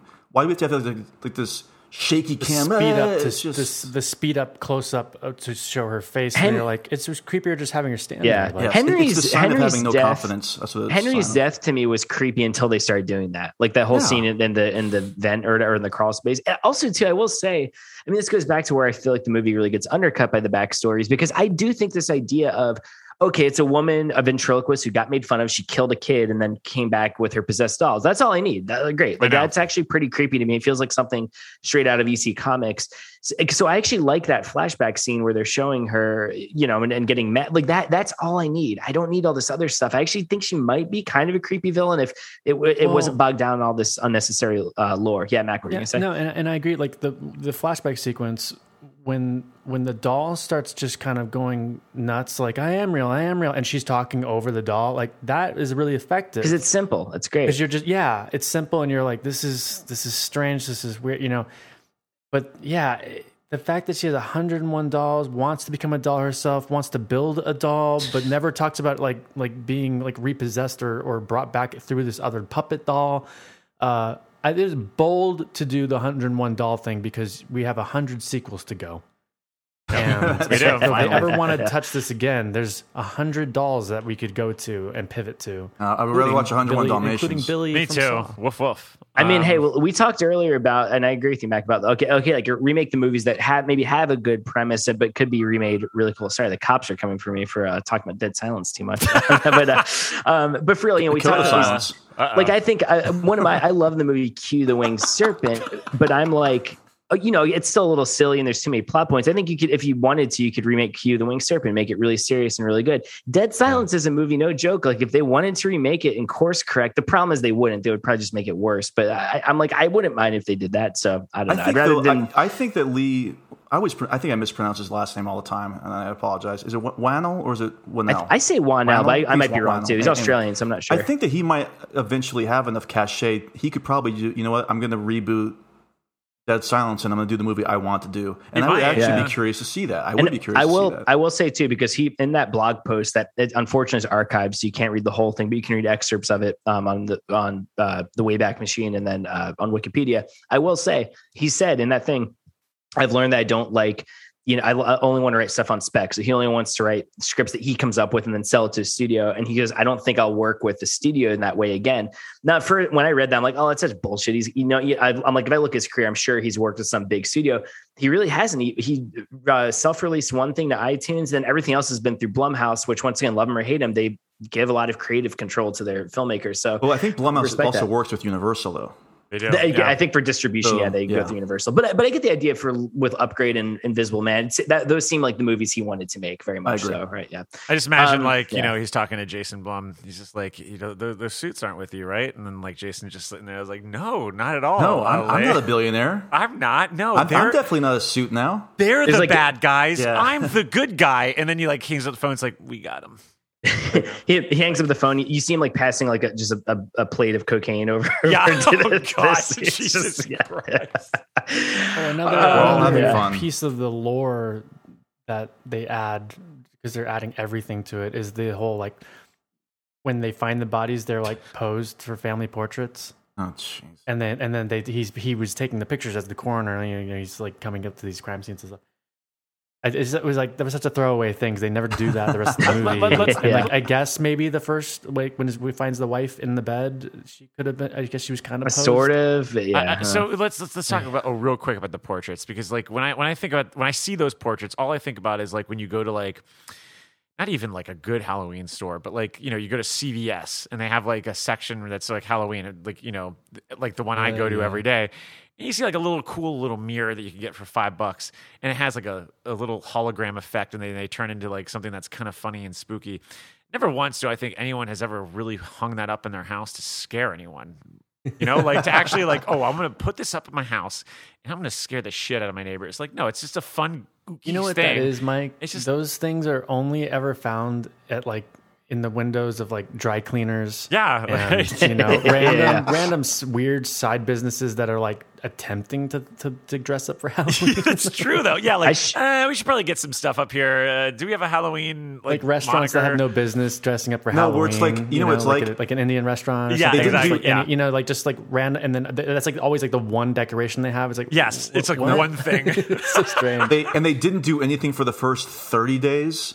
Yeah. So then, like they, on thirty first, they were like, "Ah, we might as well put something up. Put It up the hologram. Halloween, you know." Yeah, and it will- still has like the sticker that says like seven ninety nine on it and stuff. Um, Man. but Do, yeah. do we have any other characters that we want? to Not really. I mean, I don't who played- I did we mean- talk about Lisa? I can't remember. Uh, not really. No- did no it, but clue uh, do we need is. to? I don't- yeah. Um, I actually we'll- like, we will- like her, but she's only in the movie for like yeah, she's two only in the seconds. yeah. I Um, actually like their relationship. Yeah, I actually thought they did establish that pretty well. Like, oh, they're like a cutesy couple. Yeah, but I we, Oh, we did you do notice have the restaurant he went to? The Chinese What? food place he went to? puppets. I'm not joking. It was uh, it was uh, Ka Ka something. A little Yeah, Stephen it King was. connection. Oh, a little Which- shit. Yeah. which is that also in *Malignant*? Because I feel like, well, maybe it was just because no, I watched both of them at the same time. It's kinda funny how we did Steve- It's all, see it that, all bleed. It all bleeds. Wait, are you saying it's are you saying it's ka like ka that's a reference? Yeah, or like it or, is, or K-A. because Stephen King in his seventies books uses the word caca for No, shit. a no, lot. it's, it's two words, same word but twice. Not not Kinda the, not that- one word. It's kind of funny for a guy who used the word caca like poop. He named God after or fate after. Hey, after uh, maybe yeah. it's telling. Who knows? All right. Well, speaking of caca, uh, we have to move on to our next section. No, actually, uh, yeah. Well, uh, we'll see how we what we say about it. Uh, this is what we call. Actually, Justin, you do the voice. You're you're always good at doing the. Oh, the sure, I'd love voice. to. Yeah, go ahead. Great graphics.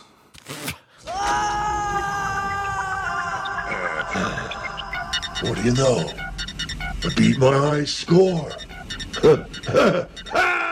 Hey, speaking of which, Hey, there he is. We got Freddy on our pod with us. he's Little Freddy back. puppet. The Dream Demon himself. This is called Great Graphics, where we talk about the effects of this film. Now, I it's tough because I actually think that is one of the stronger aspects of the film in some scenes, but in others not so much. So, like for instance, I really, I actually really think just the simplicity of seeing the doll there, seeing Billy there, and seeing his eyes move towards Yeah. other people, great. That creeps me out. Um, what about you guys though? If if you had to pick a great graphic, and also. What is your thoughts? or What are your thoughts just on the special effects in general? I think uh, now all those dolls that we see would just be CGI, but it looks like they were actually like made. Yeah, they built creepy dolls. And I think the design of the actual dolls themselves is, is creepy. Yeah. Well, it's just weird because like so much of this movie is CG. Like when you see like a lot of the deaths, it's like almost like this weird sort of postmodern CGI that I think David Lynch does to better effect, where it's like garish, but Almost when he does it, you know? Yeah, when he does it, Yeah. it's like it's kind of a little like uncanny valley, like really uncanny valley, where you're like, oh, weird, this is odd. It's like a Windows 97 screensaver it just became part of real life. But like with this. It's really trying to be earnest about it. It's like when you see like some of these open mouths, it's like why can't you just do that physical? Like why couldn't you just do a physical version of like their fucking mouth ripped open? It just feels so When I think about like Yeah. like the the ring Yeah. and Candyman, they do that. The original Candyman, it's it's super creepy. Oh, Yeah. What are your guys' thought? I this it's rare for me to say this in a horror movie. I kind of wanted less of the CGI Mary Walker stuff. I actually wanted to see more of Billy. I I. I kind of felt like we were owed at least. You know, in Child's Play, right? You see like the hints of everything, then you see him finally come to life, and I feel like we never really get that with Billy. Obviously, he's supposed to be doing these Well- these mischievous deeds, but we never get to see him actually be animated. Yeah, Mac. This is the strange thing, and I and I, I liken it to Saw, right? So Saw has like five villains, right? You have you have John Kramer as Jigsaw. You have like Spoiler alert, it's coming up Piggy here. Saw. yeah, like you don't find out in the first movie. Piggy Saw, and you have like Billy, Pig Saw. and That's funny. then like there's like multiple fat, multiple like conduits essentially, and then in this movie is the same thing, where like apparently Mary Shaw is the woman, uh, is is the the stepmother. So why is she still a, a ghostly entity outside of that body, and then also working through Billy? Uh, it, it's just it's very Yeah. confusing. it's a lot. Like, I was gonna say maybe if I watched this three times I'd figure it out, but even Mike couldn't figure it out. So I feel like there's no way. But there's be- it- it would be sequences where like Ashen is at the house with her alone. Ashen. Why didn't she just kill him then? Like, what's the why draw? You're gonna draw this out so that he has a, a actually has a chance to burn all of your dolls. Like, it doesn't make any sense. It, it would be funny so if this becomes stupid. like the 2001 of horror movies. Like, yeah, what do you what do you think the what do you think the multiple you know, dolls God, and the, yeah, the that- stargazer But I- but I sequence or do- the star but- light tra- The star tree child uprooting the theater. What does that represent? But graphics wise, I I think um, the the practicality of the dolls, like you were saying, like just the simple movements of the eyes and stuff like that. You know, you don't have to try to make dummies scary. They are like clowns now at this point. Like you just have to show the doll standing there. And Yeah. that is more that is more frightening than anything else you're gonna do with these tongues and all that stuff. whatever. 100%. Yeah. So it's like so so I appreciated the the restraint on in that aspect. So whenever Mary Shaw shows up, you're kind of just like, eh, this just feels like every other ghost movie now. Well, like think Like, of Talking Tina. Like Mm. they don't Yeah. make T- Talking Tina doesn't like move or anything, right? Like in, in the You original don't see Twilight her Zone. moving that I can remember. She just shows up and, or a shadow or this or that, and, and that's all you need to do. You don't need Yeah. anything else. And I mean, honestly, they don't honestly- really do that with with this puppet. They- With Billy, they don't do that. You don't see him walking. You don't see him talking or doing anything CG wise, really. But I wouldn't have minded if we saw like if, if we traded out all the stupid tongue CGI stuff of Mary Shaw for like oh we get a little bit more of Billy. I, I feel like I wouldn't mind that just because I think Dan, it's so if much. they, they reinserted all those shots where the tongue's supposed to come out, but instead it's just like multiple Billy dolls coming out of her mouth?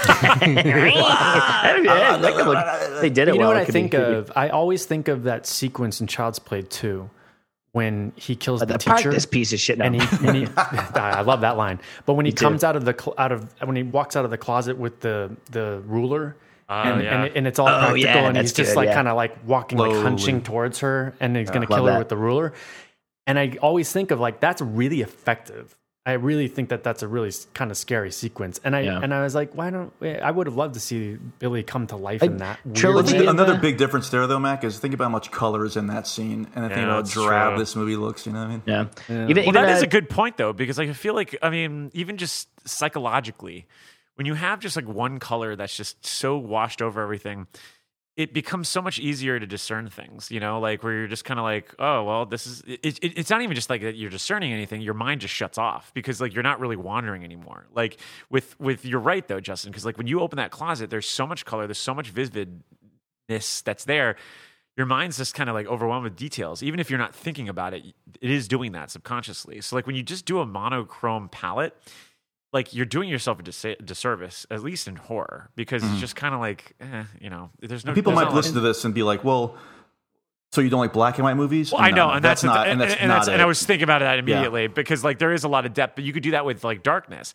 But with like Yes. the blue, there's something di- like disarming with the scares of the blue, where it's just like there's a sterility to it, where I'm like, right. exactly. I don't know, But when you think about black and white films, like there is so much attention to detail because Yeah.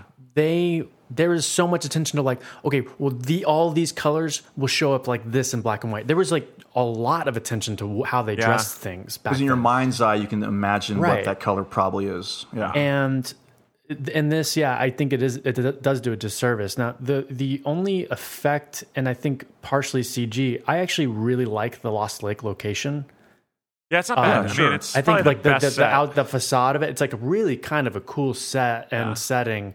And I wish that we had like that is a, that's like a great haunted house, right? That's like a Halloween Horror Nights I mean, house. right why there, you know nobody what I thought mean? to go there to look for the missing kid is one of the great mysteries as well. But um, there he was sitting right there. But I uh, wonder where he could Yeah. be. And that was I will say the um, what was the name of the the the Michael Ashen, the little boy that becomes the puppet? I thought that that was pretty effective. It's scary Oh, looking. yeah, that's not Oh, a that's puppet. It's a boy. When they find the Yeah. corpse of the- the effect is actually yeah, it's Yeah. actually creepy. And anything else we want to say about the effects of the? I I actually do think the effects are maybe one of the stronger points of this movie without the doll, tongue the, stuff. Gu- the Gunton doll is pretty cool. yeah, It is cool. I mean, yeah, Especially when we make fun of it, it still looks I know. fun. You know, it looks Yeah. cool. Yeah. Oh no. Even I will say, like the actual like jarring. space where his back is taken out is. Pre- I mean, honestly, for me, what I laughed about. They could have just shown that, just shown the back. I just the soup thing was so it was so Uh, funny they to me that they went out of their way to spent a lot explain of the time soup in that thing. soup, Dan. I get that palm So olive. funny, like the, The fact palm that olive. and they, they and they kept going for like first like oh they showed the soup oh then they show his back oh they show the soup coming down his back then they show the little dish to catch it it's just like so funny to me that they would take such care all right well um you know I I- I don't want any more soup I'm filled up with soup it's too savory I want a little sweet something so we're gonna mosey on down to no wait damn it I ruined it I, we skipped No, there's it's a whole good. We, I mean, that, that's still a cool seg. I, like the I- seg. that was though. I was gonna say to the in. I was going to say to the candy aisle, but we have to stop somewhere else first before we go and, and gorge ourselves on sweets in a little section we like to call scene selection. Have you heard about this videotape that kills you when you watch it? What kind of tape? A tape, a regular tape. People run it, I don't know. You start to play it, and it's like somebody's nightmare. Welcome to scene selection, where just we do a little bit of a round robin and talk about our favorite scene in the movie. I'll start us off. I'm actually torn between two, but I'm going to go with when he's taking the puppet to bury it and we see the eyes just following him in the car. That was really creepy to me. So I'm going to stick with that. I know that's not much of a scene, but that I'll, I'll I will remember that from this movie. Uh, Mac, you go next. I had a couple scenes. I, I I actually genuinely thought the opening when uh when James when was it James Ashen uh comes back Who cares? No, I'm kidding. after I mean, the wife though, after fuck. we know the wife was attacked and then he comes back and he's in the house and you hear the wife talking to him. Oh yeah. I, I that was a very like Twilight Zone esque moment where I was like, oh, this is kind of this is kind of creepy, like because we know as an audience that she's not alive anymore, and that was that kind of was interesting. But again, that was so so early in the movie, and then I really loved seeing Billy from Saw pop up. for brief moment, and Shared then, Hey, it's universe. me. and then also um, I'm here. something that I don't normally like at all. But I, for some reason, I actually kind of liked when Detective Lipton falls and then gets pulled into the darkness and then pops back out. It was actually like kind of cool. I actually liked that. I was like, oh, that's kind of Yeah. that was actually done really well. And I don't normally like that kind of thing, but it, I was actually kind of taken aback by that. Yeah. Nice. Yeah, there, there were what I'm gonna save in case anyone else wants to talk about the scene. Uh, Mike, you go next. What what is your what's the creme de la creme for you? the creme and, uh, de la oh, and it was um The Jamie club de la club. Ashen. Ja- the creme de la Club de la Club. Club. Oh, the Guardians. Um, I mean, if you're gonna, I think of this scene, like this section is just like, what are you gonna YouTube? Like, you're gonna YouTube the end. Just like go to the end. Like, go read the Wikipedia entry and then like go YouTube the end, and then there you go. Like that's like the the ending is kind of cool because you get to kind of see like, you know, Gunton Doll. Doll. And it's kind of fun. I mean, the Gunton Doll is kind of cool. But so Wish like we, uh, that's what I'm YouTubing. If I'm gonna be like, God, you know what? Dead Silence. That was a fun movie about ten years ago when I did three three watches. What what happened at the end there? And we're gonna YouTube it. You know, and I'll watch the ending. So that's for me. Scene the gut selection. doll.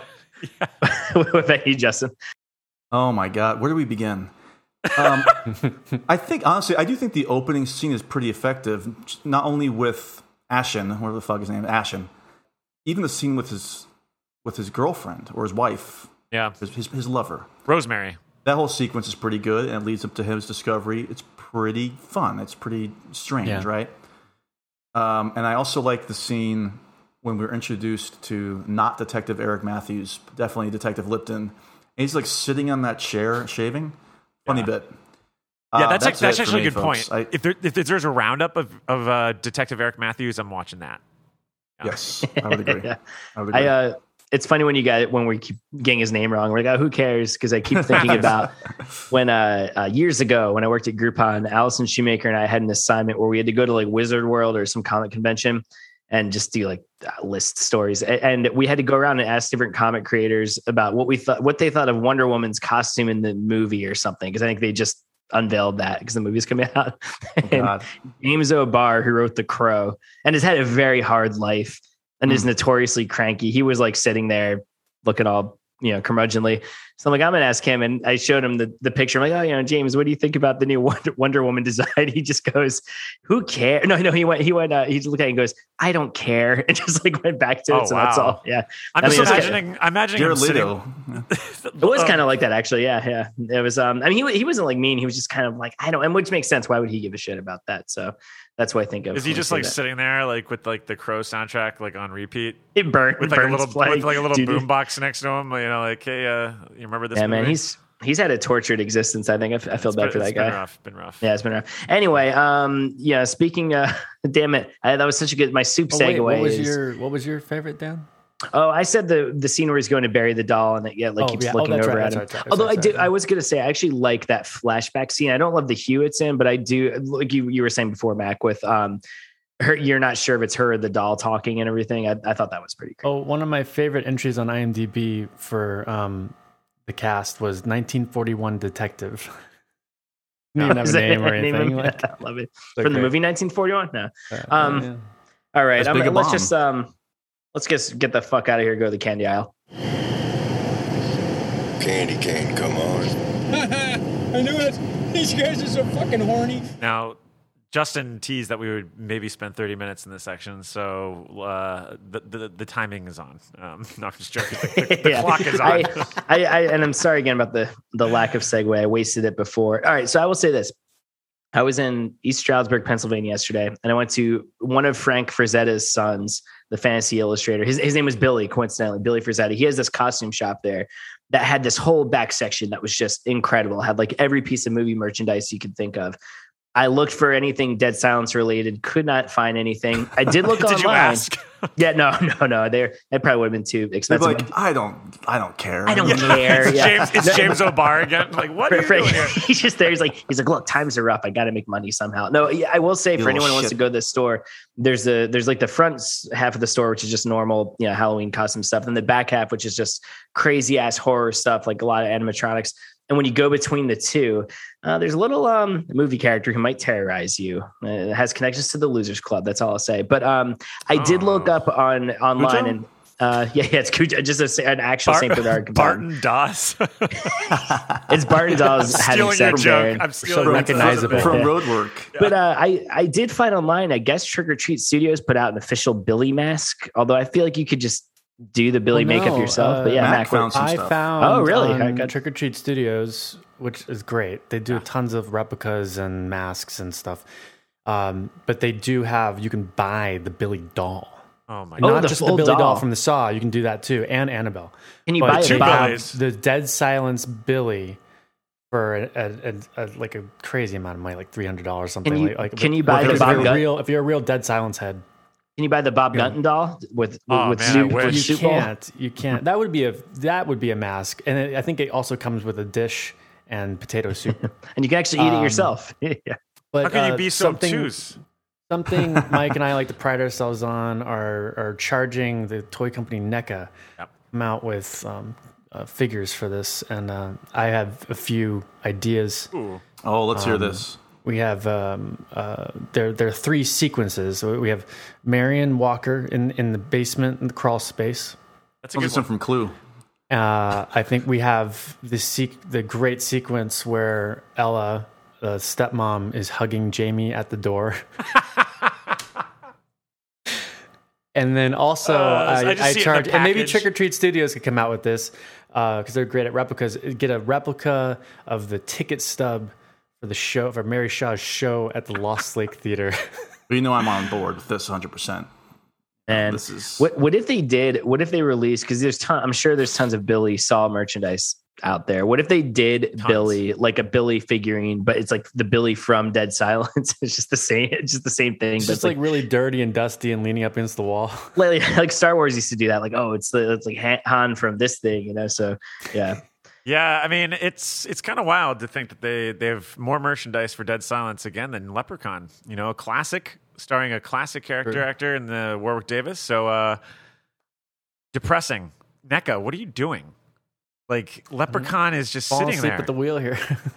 right it's sitting right I there. want a for little. them. I want a little rapping rep- leprechaun figurine. It's not the Any luck of other- the Irish. And yeah, Irishman. Uh, any other? We should. We need to do a le- leprechaun Irishman episode. Oh my crossover. god! Could you? Oh, Um, for things maybe for St. movies at the same Day. time. have What's them going handled better? just chaos. Just like, um, what has better practical effects? oh lord, yeah, yeah. Leprechaun. Are- is there any other? Is there any other merchandise, real or imagined, that we want to talk about with Dead Well, Silence? or- imagine you now you've got me because here's what's here's what's got to happen if it hasn't happened yet. Next year for the 50th anniversary, there's got to be a, a vinyl re-release of this, right? And everybody's gonna be like, Score, you got to yeah. hear Charlie Clouser's Dead Silence score. It's up there with The Exorcist. the Oh artwork. my god! There is a fucking vinyl for this movie.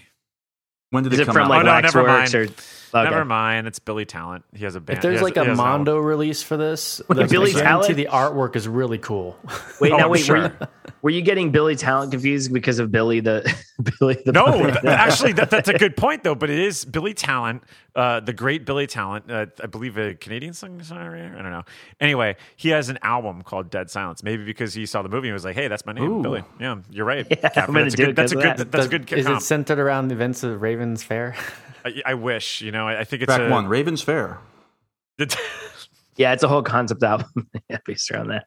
They don't have it on vinyl though. So hey, look, Yeah. Mondo, Waxwork, the race is on.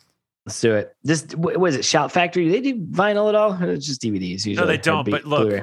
um, we're not we're not sponsored by this, so you know, don't no no shouts to us. But uh, Tidal currently has the Dead Silence album uh, to stream, and so does Oh, Spotify listen and to it. Apple. So there you go. Go there you go. it. All right. Well, we've uh, we've we've stayed at the fair probably a little too long, but who knows? who knows? Who knows? Yeah. It's uh, it's time to uh, go and get our final thoughts at a little section we like to call check out. Get him out of here. Bye. I'll fix you, Venkman. I'm gonna fix you. I'm gonna get you a nice fruit basket. I'm gonna miss him. Welcome to Checkout, where we go to the front of the video store to, I guess, check out a new movie because we're moving on from the old movie. I don't know. You Yeah. know, we I guess we have to solidify our own lore here. Applebee's. Um, yeah. Uh, let's start with Mike. How many uh, are we doing? What are we doing for? Let's how many? dolls. Like, sorry, my dog. My dog keeps uh, jingling his collar. Let's do Hank. Oh. Let's is, let's is, get is Hank actually controlling your voice right Yeah, now? right. Tank puppeting me from the back. He's like from do- holding the- dolls. the, the thing like ah, ah, ah. Little little dolls or soup bowls or whatever you want to do. Yeah, Let's how do many, Hank. How many? Let, us Yeah. do Hanks. Hank. Hank. How, how many in honor Hanks your would you give? I love it. We're giving him like the worst movie to. I know. I'm sorry. Mike, how many uh, Hanks would you give Dead Silence and why? Well, look, you know, the fact that I've seen this movie three times uh, in a month, um, and again, mostly because uh, no matter how hard I tried, I just kept wandering um, anywhere else. Um, it's a staggering achievement that I'm that I'm pretty proud of. You know, I'm I'm I think when I die, Yeah, gravestone, right? and we get well gravestone too. It's gonna be on my gravestone. But when I when we get one of those kind of cool checklist compilations that you get, you know, your roundup in the afterlife. Because for me, the afterlife is Albert Brooks's uh, defending your life. I'm gonna have a nice laugh with my, you know, on the bad decision, the bad life decision I had of watching this movie three times, and uh, and I could wax nostalgic um, about uh, Donnie Wahlberg with uh, whoever my life agent is at that time. So for that, I give this one Hank. You know, this Out is of, the- out of five Hanks. out of five Hanks. Yeah, one Hank out of five Hanks. You know, so kudos to what I'm gonna some great icebreakers for when I die and I'm in the afterlife. Yeah. All right, Justin. How many uh, how many Hanks uh, will you give Dead Silence and Hmm. why? Well, I'd like to have Kludd speak for me, of course. um, Mac, if you'll take a picture for the joke for the uh, people who can't just see this. posted a picture of Kludd as his screen. Oh my god. Wait, it's not showing up for me. Hold on. Yeah, Oh, Justin just disappeared. Justin just disappeared from me. I wonder. yeah, oh, man, it oh, disappeared from me too. Oh, Oh, weird. Oh, the I'll photo should you the still be there. I'll okay. send you the I picture. probably, had to, I probably had to update my Zoom or something. That's- my my my, so. my Go Zoom. Mac, take a picture, Gazoom. please. Uh, this is very important. I need to get this out. Uh, I would have to give this movie one Hank out of five Hanks. Uh, James Wan ultimately is just uh, he doesn't really do it for me. Granted, I have not seen The Conjuring, but again, I haven't seen Insidious or Aquaman, so I think things balance out for me with Mr. Wan. I uh, I think this is a very flat looking movie. I I usually am very excited about a 90 minute horror movie as opposed to you know these two and a half hour epics that we're getting these days. But even at 90 minutes, I must have stopped it twice to just to get away from it for a I mean, if it feels like two and a half hours, it doesn't It matter. You know. It really does. Yeah. And it's not like Yeah. the, the- I think I had another complaint about this. Compared to Scream Three, this is Scream Three is Scream, but you know, as I said, like as act as as much as that's going on in Scream Three, I'm never really engaged with it, and I feel like even though it keeps Dead Sounds keeps moving along from like plot point to lore point to plot point to lore point, but I'm never engaged with it. No. I'm never Well, I'm 'cause the never movie with never really- the character because I don't feel like there's anybody to there's no avatar to really grab onto because I feel even the character of Asher's so boring after that first five minutes that I'm just kind of waiting to see what the twist is going to be or the big reveal. So yeah, one Hank out of five, one Kludd out of five. I mean, yeah, I, yeah, and I, and I feel I feel like the movie, even not even just like oh the actors are bored or something, just from a story standpoint. I mean, there's not it's it's so much engaging with the past that I feel like there's not much business to be done. Oh, oh Justin's back. Kludd is gone. Kludd's gone. Oh, Kludd he's flew gone back away. today. I, I, He's a I sent it to y'all. I Yeah. sent it to you. There's just not a lot of uh, engaging with the present, which I get. You know, a lot of this movie is tied to the past. But yeah, once again, I feel like it's all the backstory and not much else. Uh, Mac, what, how many Hanks are you going to give Dead Silence and why? Uh, I'm going to give this uh, one and a half. Um, one star for Detective Lipton, and the half for the the the grand effort uh, at trying something new in an age where there were remakes were coming out. no, it's a one and a half. It's just not. It just didn't do it for me. Really struggled. I think I was 20 minutes in, and just felt like what is there left to do? and there's an hour left of the movie. Yeah. Uh, it's uh, it's a, it, a a true slog. Um, definitely not my favorite Wan. There's there's much better Wan going on in The Conjuring, and, and I think it just needs to live in that film. Uh, so one one Hank and a half, um, and maybe maybe some tongues on top Oh wow. to, to weigh it weigh it down in in Lost Lake, so that it resurfaces.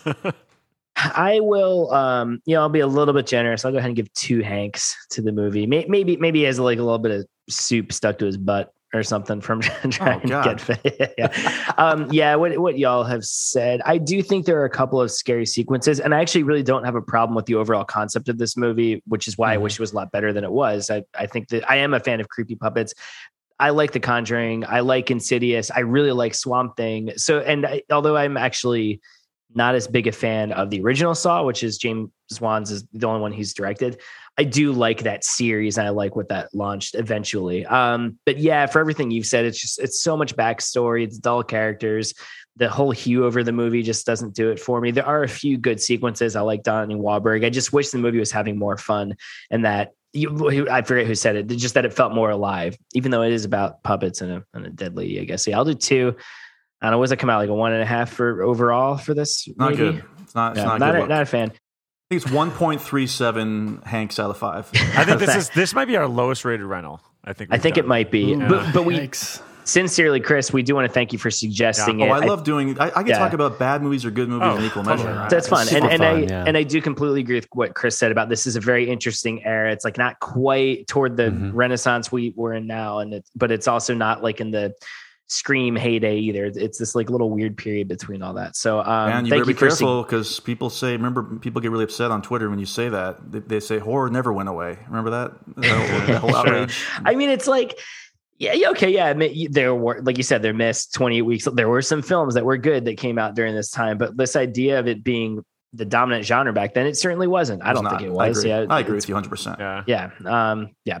So anyway, um, that, those are our thoughts on Dead Silence. Um, but let us know your thoughts, of course. And if you are a Patreon, uh, let us know what you would like to see for the rental. Uh, there are lots and lots of options out there. It was interesting that we got this one. I'm, I'm curious to see what other one-offs we might get. It was good timing too, you know. Yeah, because as, as much as Yeah. it, you know, and I and I, I apologize for getting a little uh, heated about *Malignant*. So you know, um, Can't wait to watch it. now. Apologize I asked for not it. liking the movie. yeah. you know, but Like, but- like you're sitting like you didn't like Citizen Kane or something. like, I know, I gotta I say, know. I, did like *Malignant*. I really know nothing about it other than I feel like malignant, sinister, insidious all kind of mean the same fucking thing as a word. So I can't- it really I does actually. If I you guess think is, about it's it. yeah. Sinister. I- I Sinister's I. Sinister's really good. I- Sinister's really chilling. Um, Is it on I HBO it's- or something right now? Um, I think it was. It, I watched it last year on HBO. I wish somebody. Um, would, I wish somebody would yeah. request that for us. I love I- Sin. I've been Hey, wanting yeah, to watch listening, it. Yeah, it's really I- good. It's, never really streaming. Oh, It's on Sinister Hulu right Two now. is always streaming. Oh, it's on is it? Hulu. I, and I'll I think totally watch it then. His Sinister's two certainly is not as good as the first one. I I think it's oh, two underrated not though. great though. Like, Yeah. yeah. but It's the not first amazing. one's I- I- really solid. The, the first one is like a genuinely unnerving horror film, and it also, I mean, you got Ethan Hawke and James Ransone, so it's just the performances are just kind of out of this world. I Hawke is Sinister. Hawke is so good in that first. very good in it. Um, yeah. yeah. well, you get really great actors in these roles, and usually they can do something with them. Yeah, Yep, yeah, exactly. and, it, and it's the and it's a good character piece too. You feel like you really get to know him as a protagonist. So that's that. Any plugs that anyone wants to mention, or if, at the very least, tell people where they can find you on social media. Mac, you first. Well, you can find me at Mackenzie underscore. no, I'm on Instagram. Uh, I, I I don't know off the top of my head, but um, Uh, but Wolfman, Wolfman Mac, if you look me up, and uh, uh, where I, I've been on a real horror kick lately, and uh, and and and I got to say, um, my recommendations right now is uh, if you go to Tubi, you can watch the first three subspecies films. If you never Oh, saw yeah. those films, uh, Radu, vamp, uh, the uh, the va- uh, Dracula's son, Radu. Love it. Um, I used to have an great. action figure of He- him with the is- little red guys. He is just as a kid. fantastic. He he's so fun. I mean, if you Yeah. want to watch a, f- a fun entry, uh, watch those flicks. We haven't Um, done any of the full moon stuff yet. I, I I'm surprised. yeah, like Puppet not really. You Master. know, that's, that's There's some real way. gems in there. It's on its Yeah. way. I bet. Look, if you want, if you want to request a good puppet movie, uh, request one of the first three Puppet Masters. Um, I would love to do those. Hey, I, hear like- the hey, later Puppet ones Master get good. Four. I like Puppet Master Four. The totems, the, the, the, with the little yeah, when they, guys. they, they become Yeah. kind of good guys in that one. I don't like when they're good. I like it. Well, they're kind of good in the third one. They're killing. They're Yeah, killing. they're, Yeah. they're killing. Well, they're, they're killing Nazis, I guess. Yeah, they're, yeah, they're pretty good, good. yeah. Dave, Well, well, Justin, you weren't kidding. how There was is a there is a, a, a Radu action figure. Yeah, I used to have it. I, I don't know why nice. I sold. I, man, some of my action figures I sold, I regret. That It looks pretty cool. Like, it has like real hair and everything. It was too. cool. No, he was really cool. The, I still have all my Puppet Master full moon uh, figures like Pinhead, Leech Woman, Torch, Jester, Blade. I could go on and on. Like six shooter. Yeah. Susan Um, around the great corner is like, I told you to get rid of the and like you know, she's It's just like I thought you got rid of those. Where Real talk, because I mean we're in a we're in a much smaller place now, being in New York than we were before. So a lot my um most of my action figures are boxed up at my parents' place in It's like Pennsylvania. it keeps wor- more and more keep disappearing as as the And, uh, go on.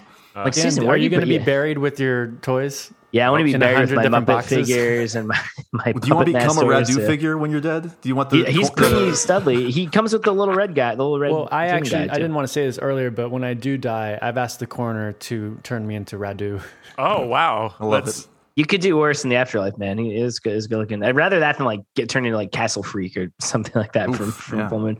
Uh, Justin, where can we find you and anything you want to shout out? Well, you'll see me every once in a while posting on Twitter, but I don't really engage that much anymore with it. So it's more like a. I usually just play like a, a game of Ding Dong Ditch where I'll post something and then get the hell out of there.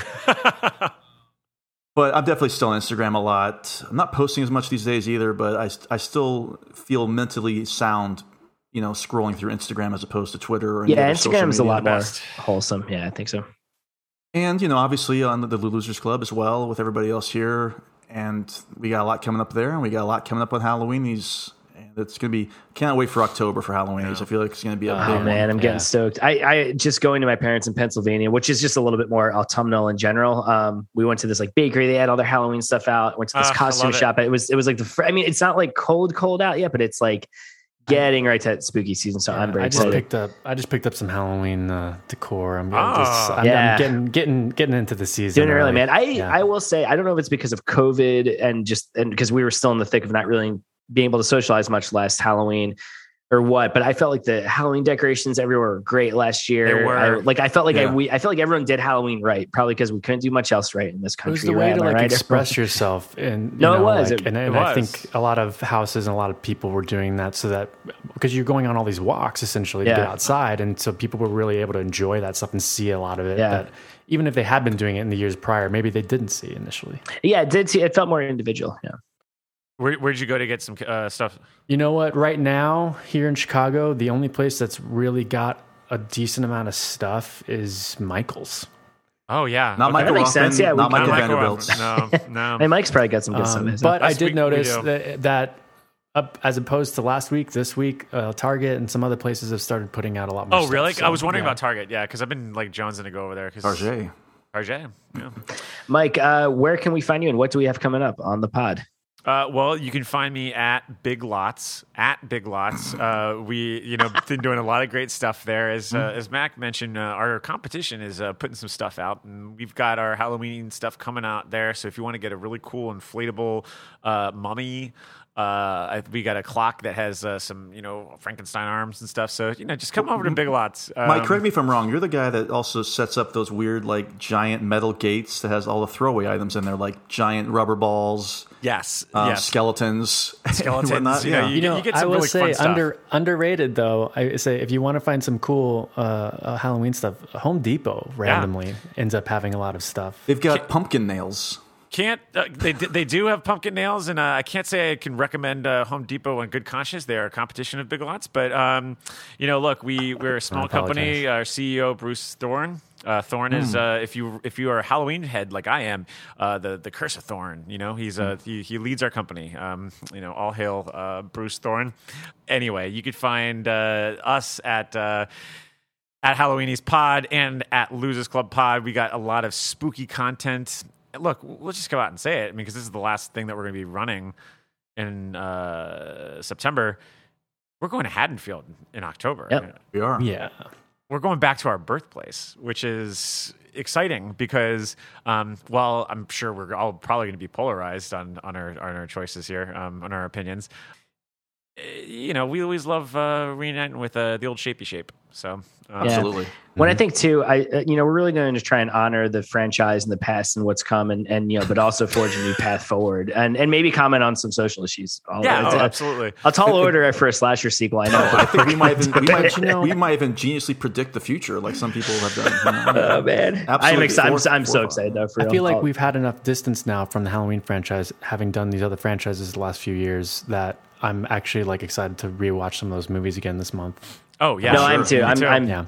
I joke, but I'm I'm really excited for Halloween Kills, even though I I, I know we're gonna get into it, but I, I am stoked. Love Michael Myers, and in that Halloween store yesterday, they had all the different masks from all the movies, including the burned one. So No, like so- Daniel De Laurentiis over here. I know, Yeah, right? yeah. Dan, are. Dan, are you going to Myers, purchase the? Uh, are you going to purchase the firefighter calendar? That uh, Michael, you can see Michael slowly every, each month coming closer and closer to killing the the hot firefighters. Oh, yeah. That's a good idea, actually. That's actually a really good idea. The Frame by fire- Uh, for real, that would be a good like charity thing because they always do this for charity, right? For the firehouse, you do gotta that, have like just like full, a different, full dong. The different like kill. But, Yeah. but, but the, the difference is this, when December comes, you think he's actually going to kill the firefighter, but it, it's actually just Michael like looking really hot with Yeah. like no shirt on, but still has the mask on. and he's like, "I got a present for you." You see a picture? I, I shared a photo. It was somebody photoshopped Jamie Lee Curtis doing the strip, the stripper thing Oh, in True I love Lies. that. That was Oh, great. standing yeah. in front of the the Halloween Michael Myers. Just like, that's good. That's really funny. Uh, gosh, Well- yeah, I'm excited. I mean, it, it- you're going to be in uh, Chicago in October. I that's will. like right, right, a week right. before the movie. I wonder if we're going to get screeners by then. Oh man, That'd be God, that'd be awesome, man. Yeah. I don't know. I mean, it, and the I could see it either that Friday or Saturday. I mean, if if they do advanced screenings, that would be amazing to go to go do that. But uh, We got to do a little Halloweenies get together. Yeah, we'll do on- something. We'll do something. Yeah, We'll just do get fun. Vanderbilt up. Yeah. Yeah. yeah, it's gonna be fun shit. Well, that's it. Hey, you got where else are you going to get over two hours on Dead Silence? Uh, Yeah. n- um, not outside Halloweenies. That's where. So, Chris, thank you again for real for requesting that, and uh, we hope you all enjoyed this episode. I, now, look uh, for our sign off. I feel like. uh, it- It's always different, right? What do we do? We want to do something for this one, or, or, or line have we started? Have Any we good started lines doing? from Guardians of the Go Oh, Because I know Yeah. we we Oh, I know we sometimes that- do the lights. tails. Oh. Oh, I know what we can do. I know what we can Well, do. yeah. So everybody go to the chat All right. and go to the link that the, the eleven twelve link for the club. Oh, Okay. Okay. Okay. All right, and then in, in sync, we will all do the line. That's the quote at the top. You ready? oh yeah. wait, wait. The very wait at the very top of the article. All right, Yeah, okay, the very top of the article, oh, yeah. right? Okay. All All right. right. One. One, two, You, three. then you don't know, know me me at all. See you next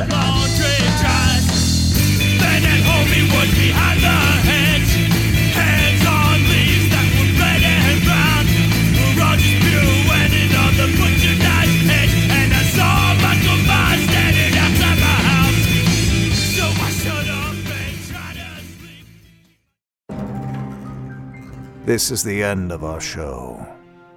For now. We hope you enjoyed this production. If you like our programming, consider searching for other bloody disgusting podcasts, such as Creepy, Horror Queers, The Boo Crew, SCP Archives, Nightlight, Margaret's Garden, and more.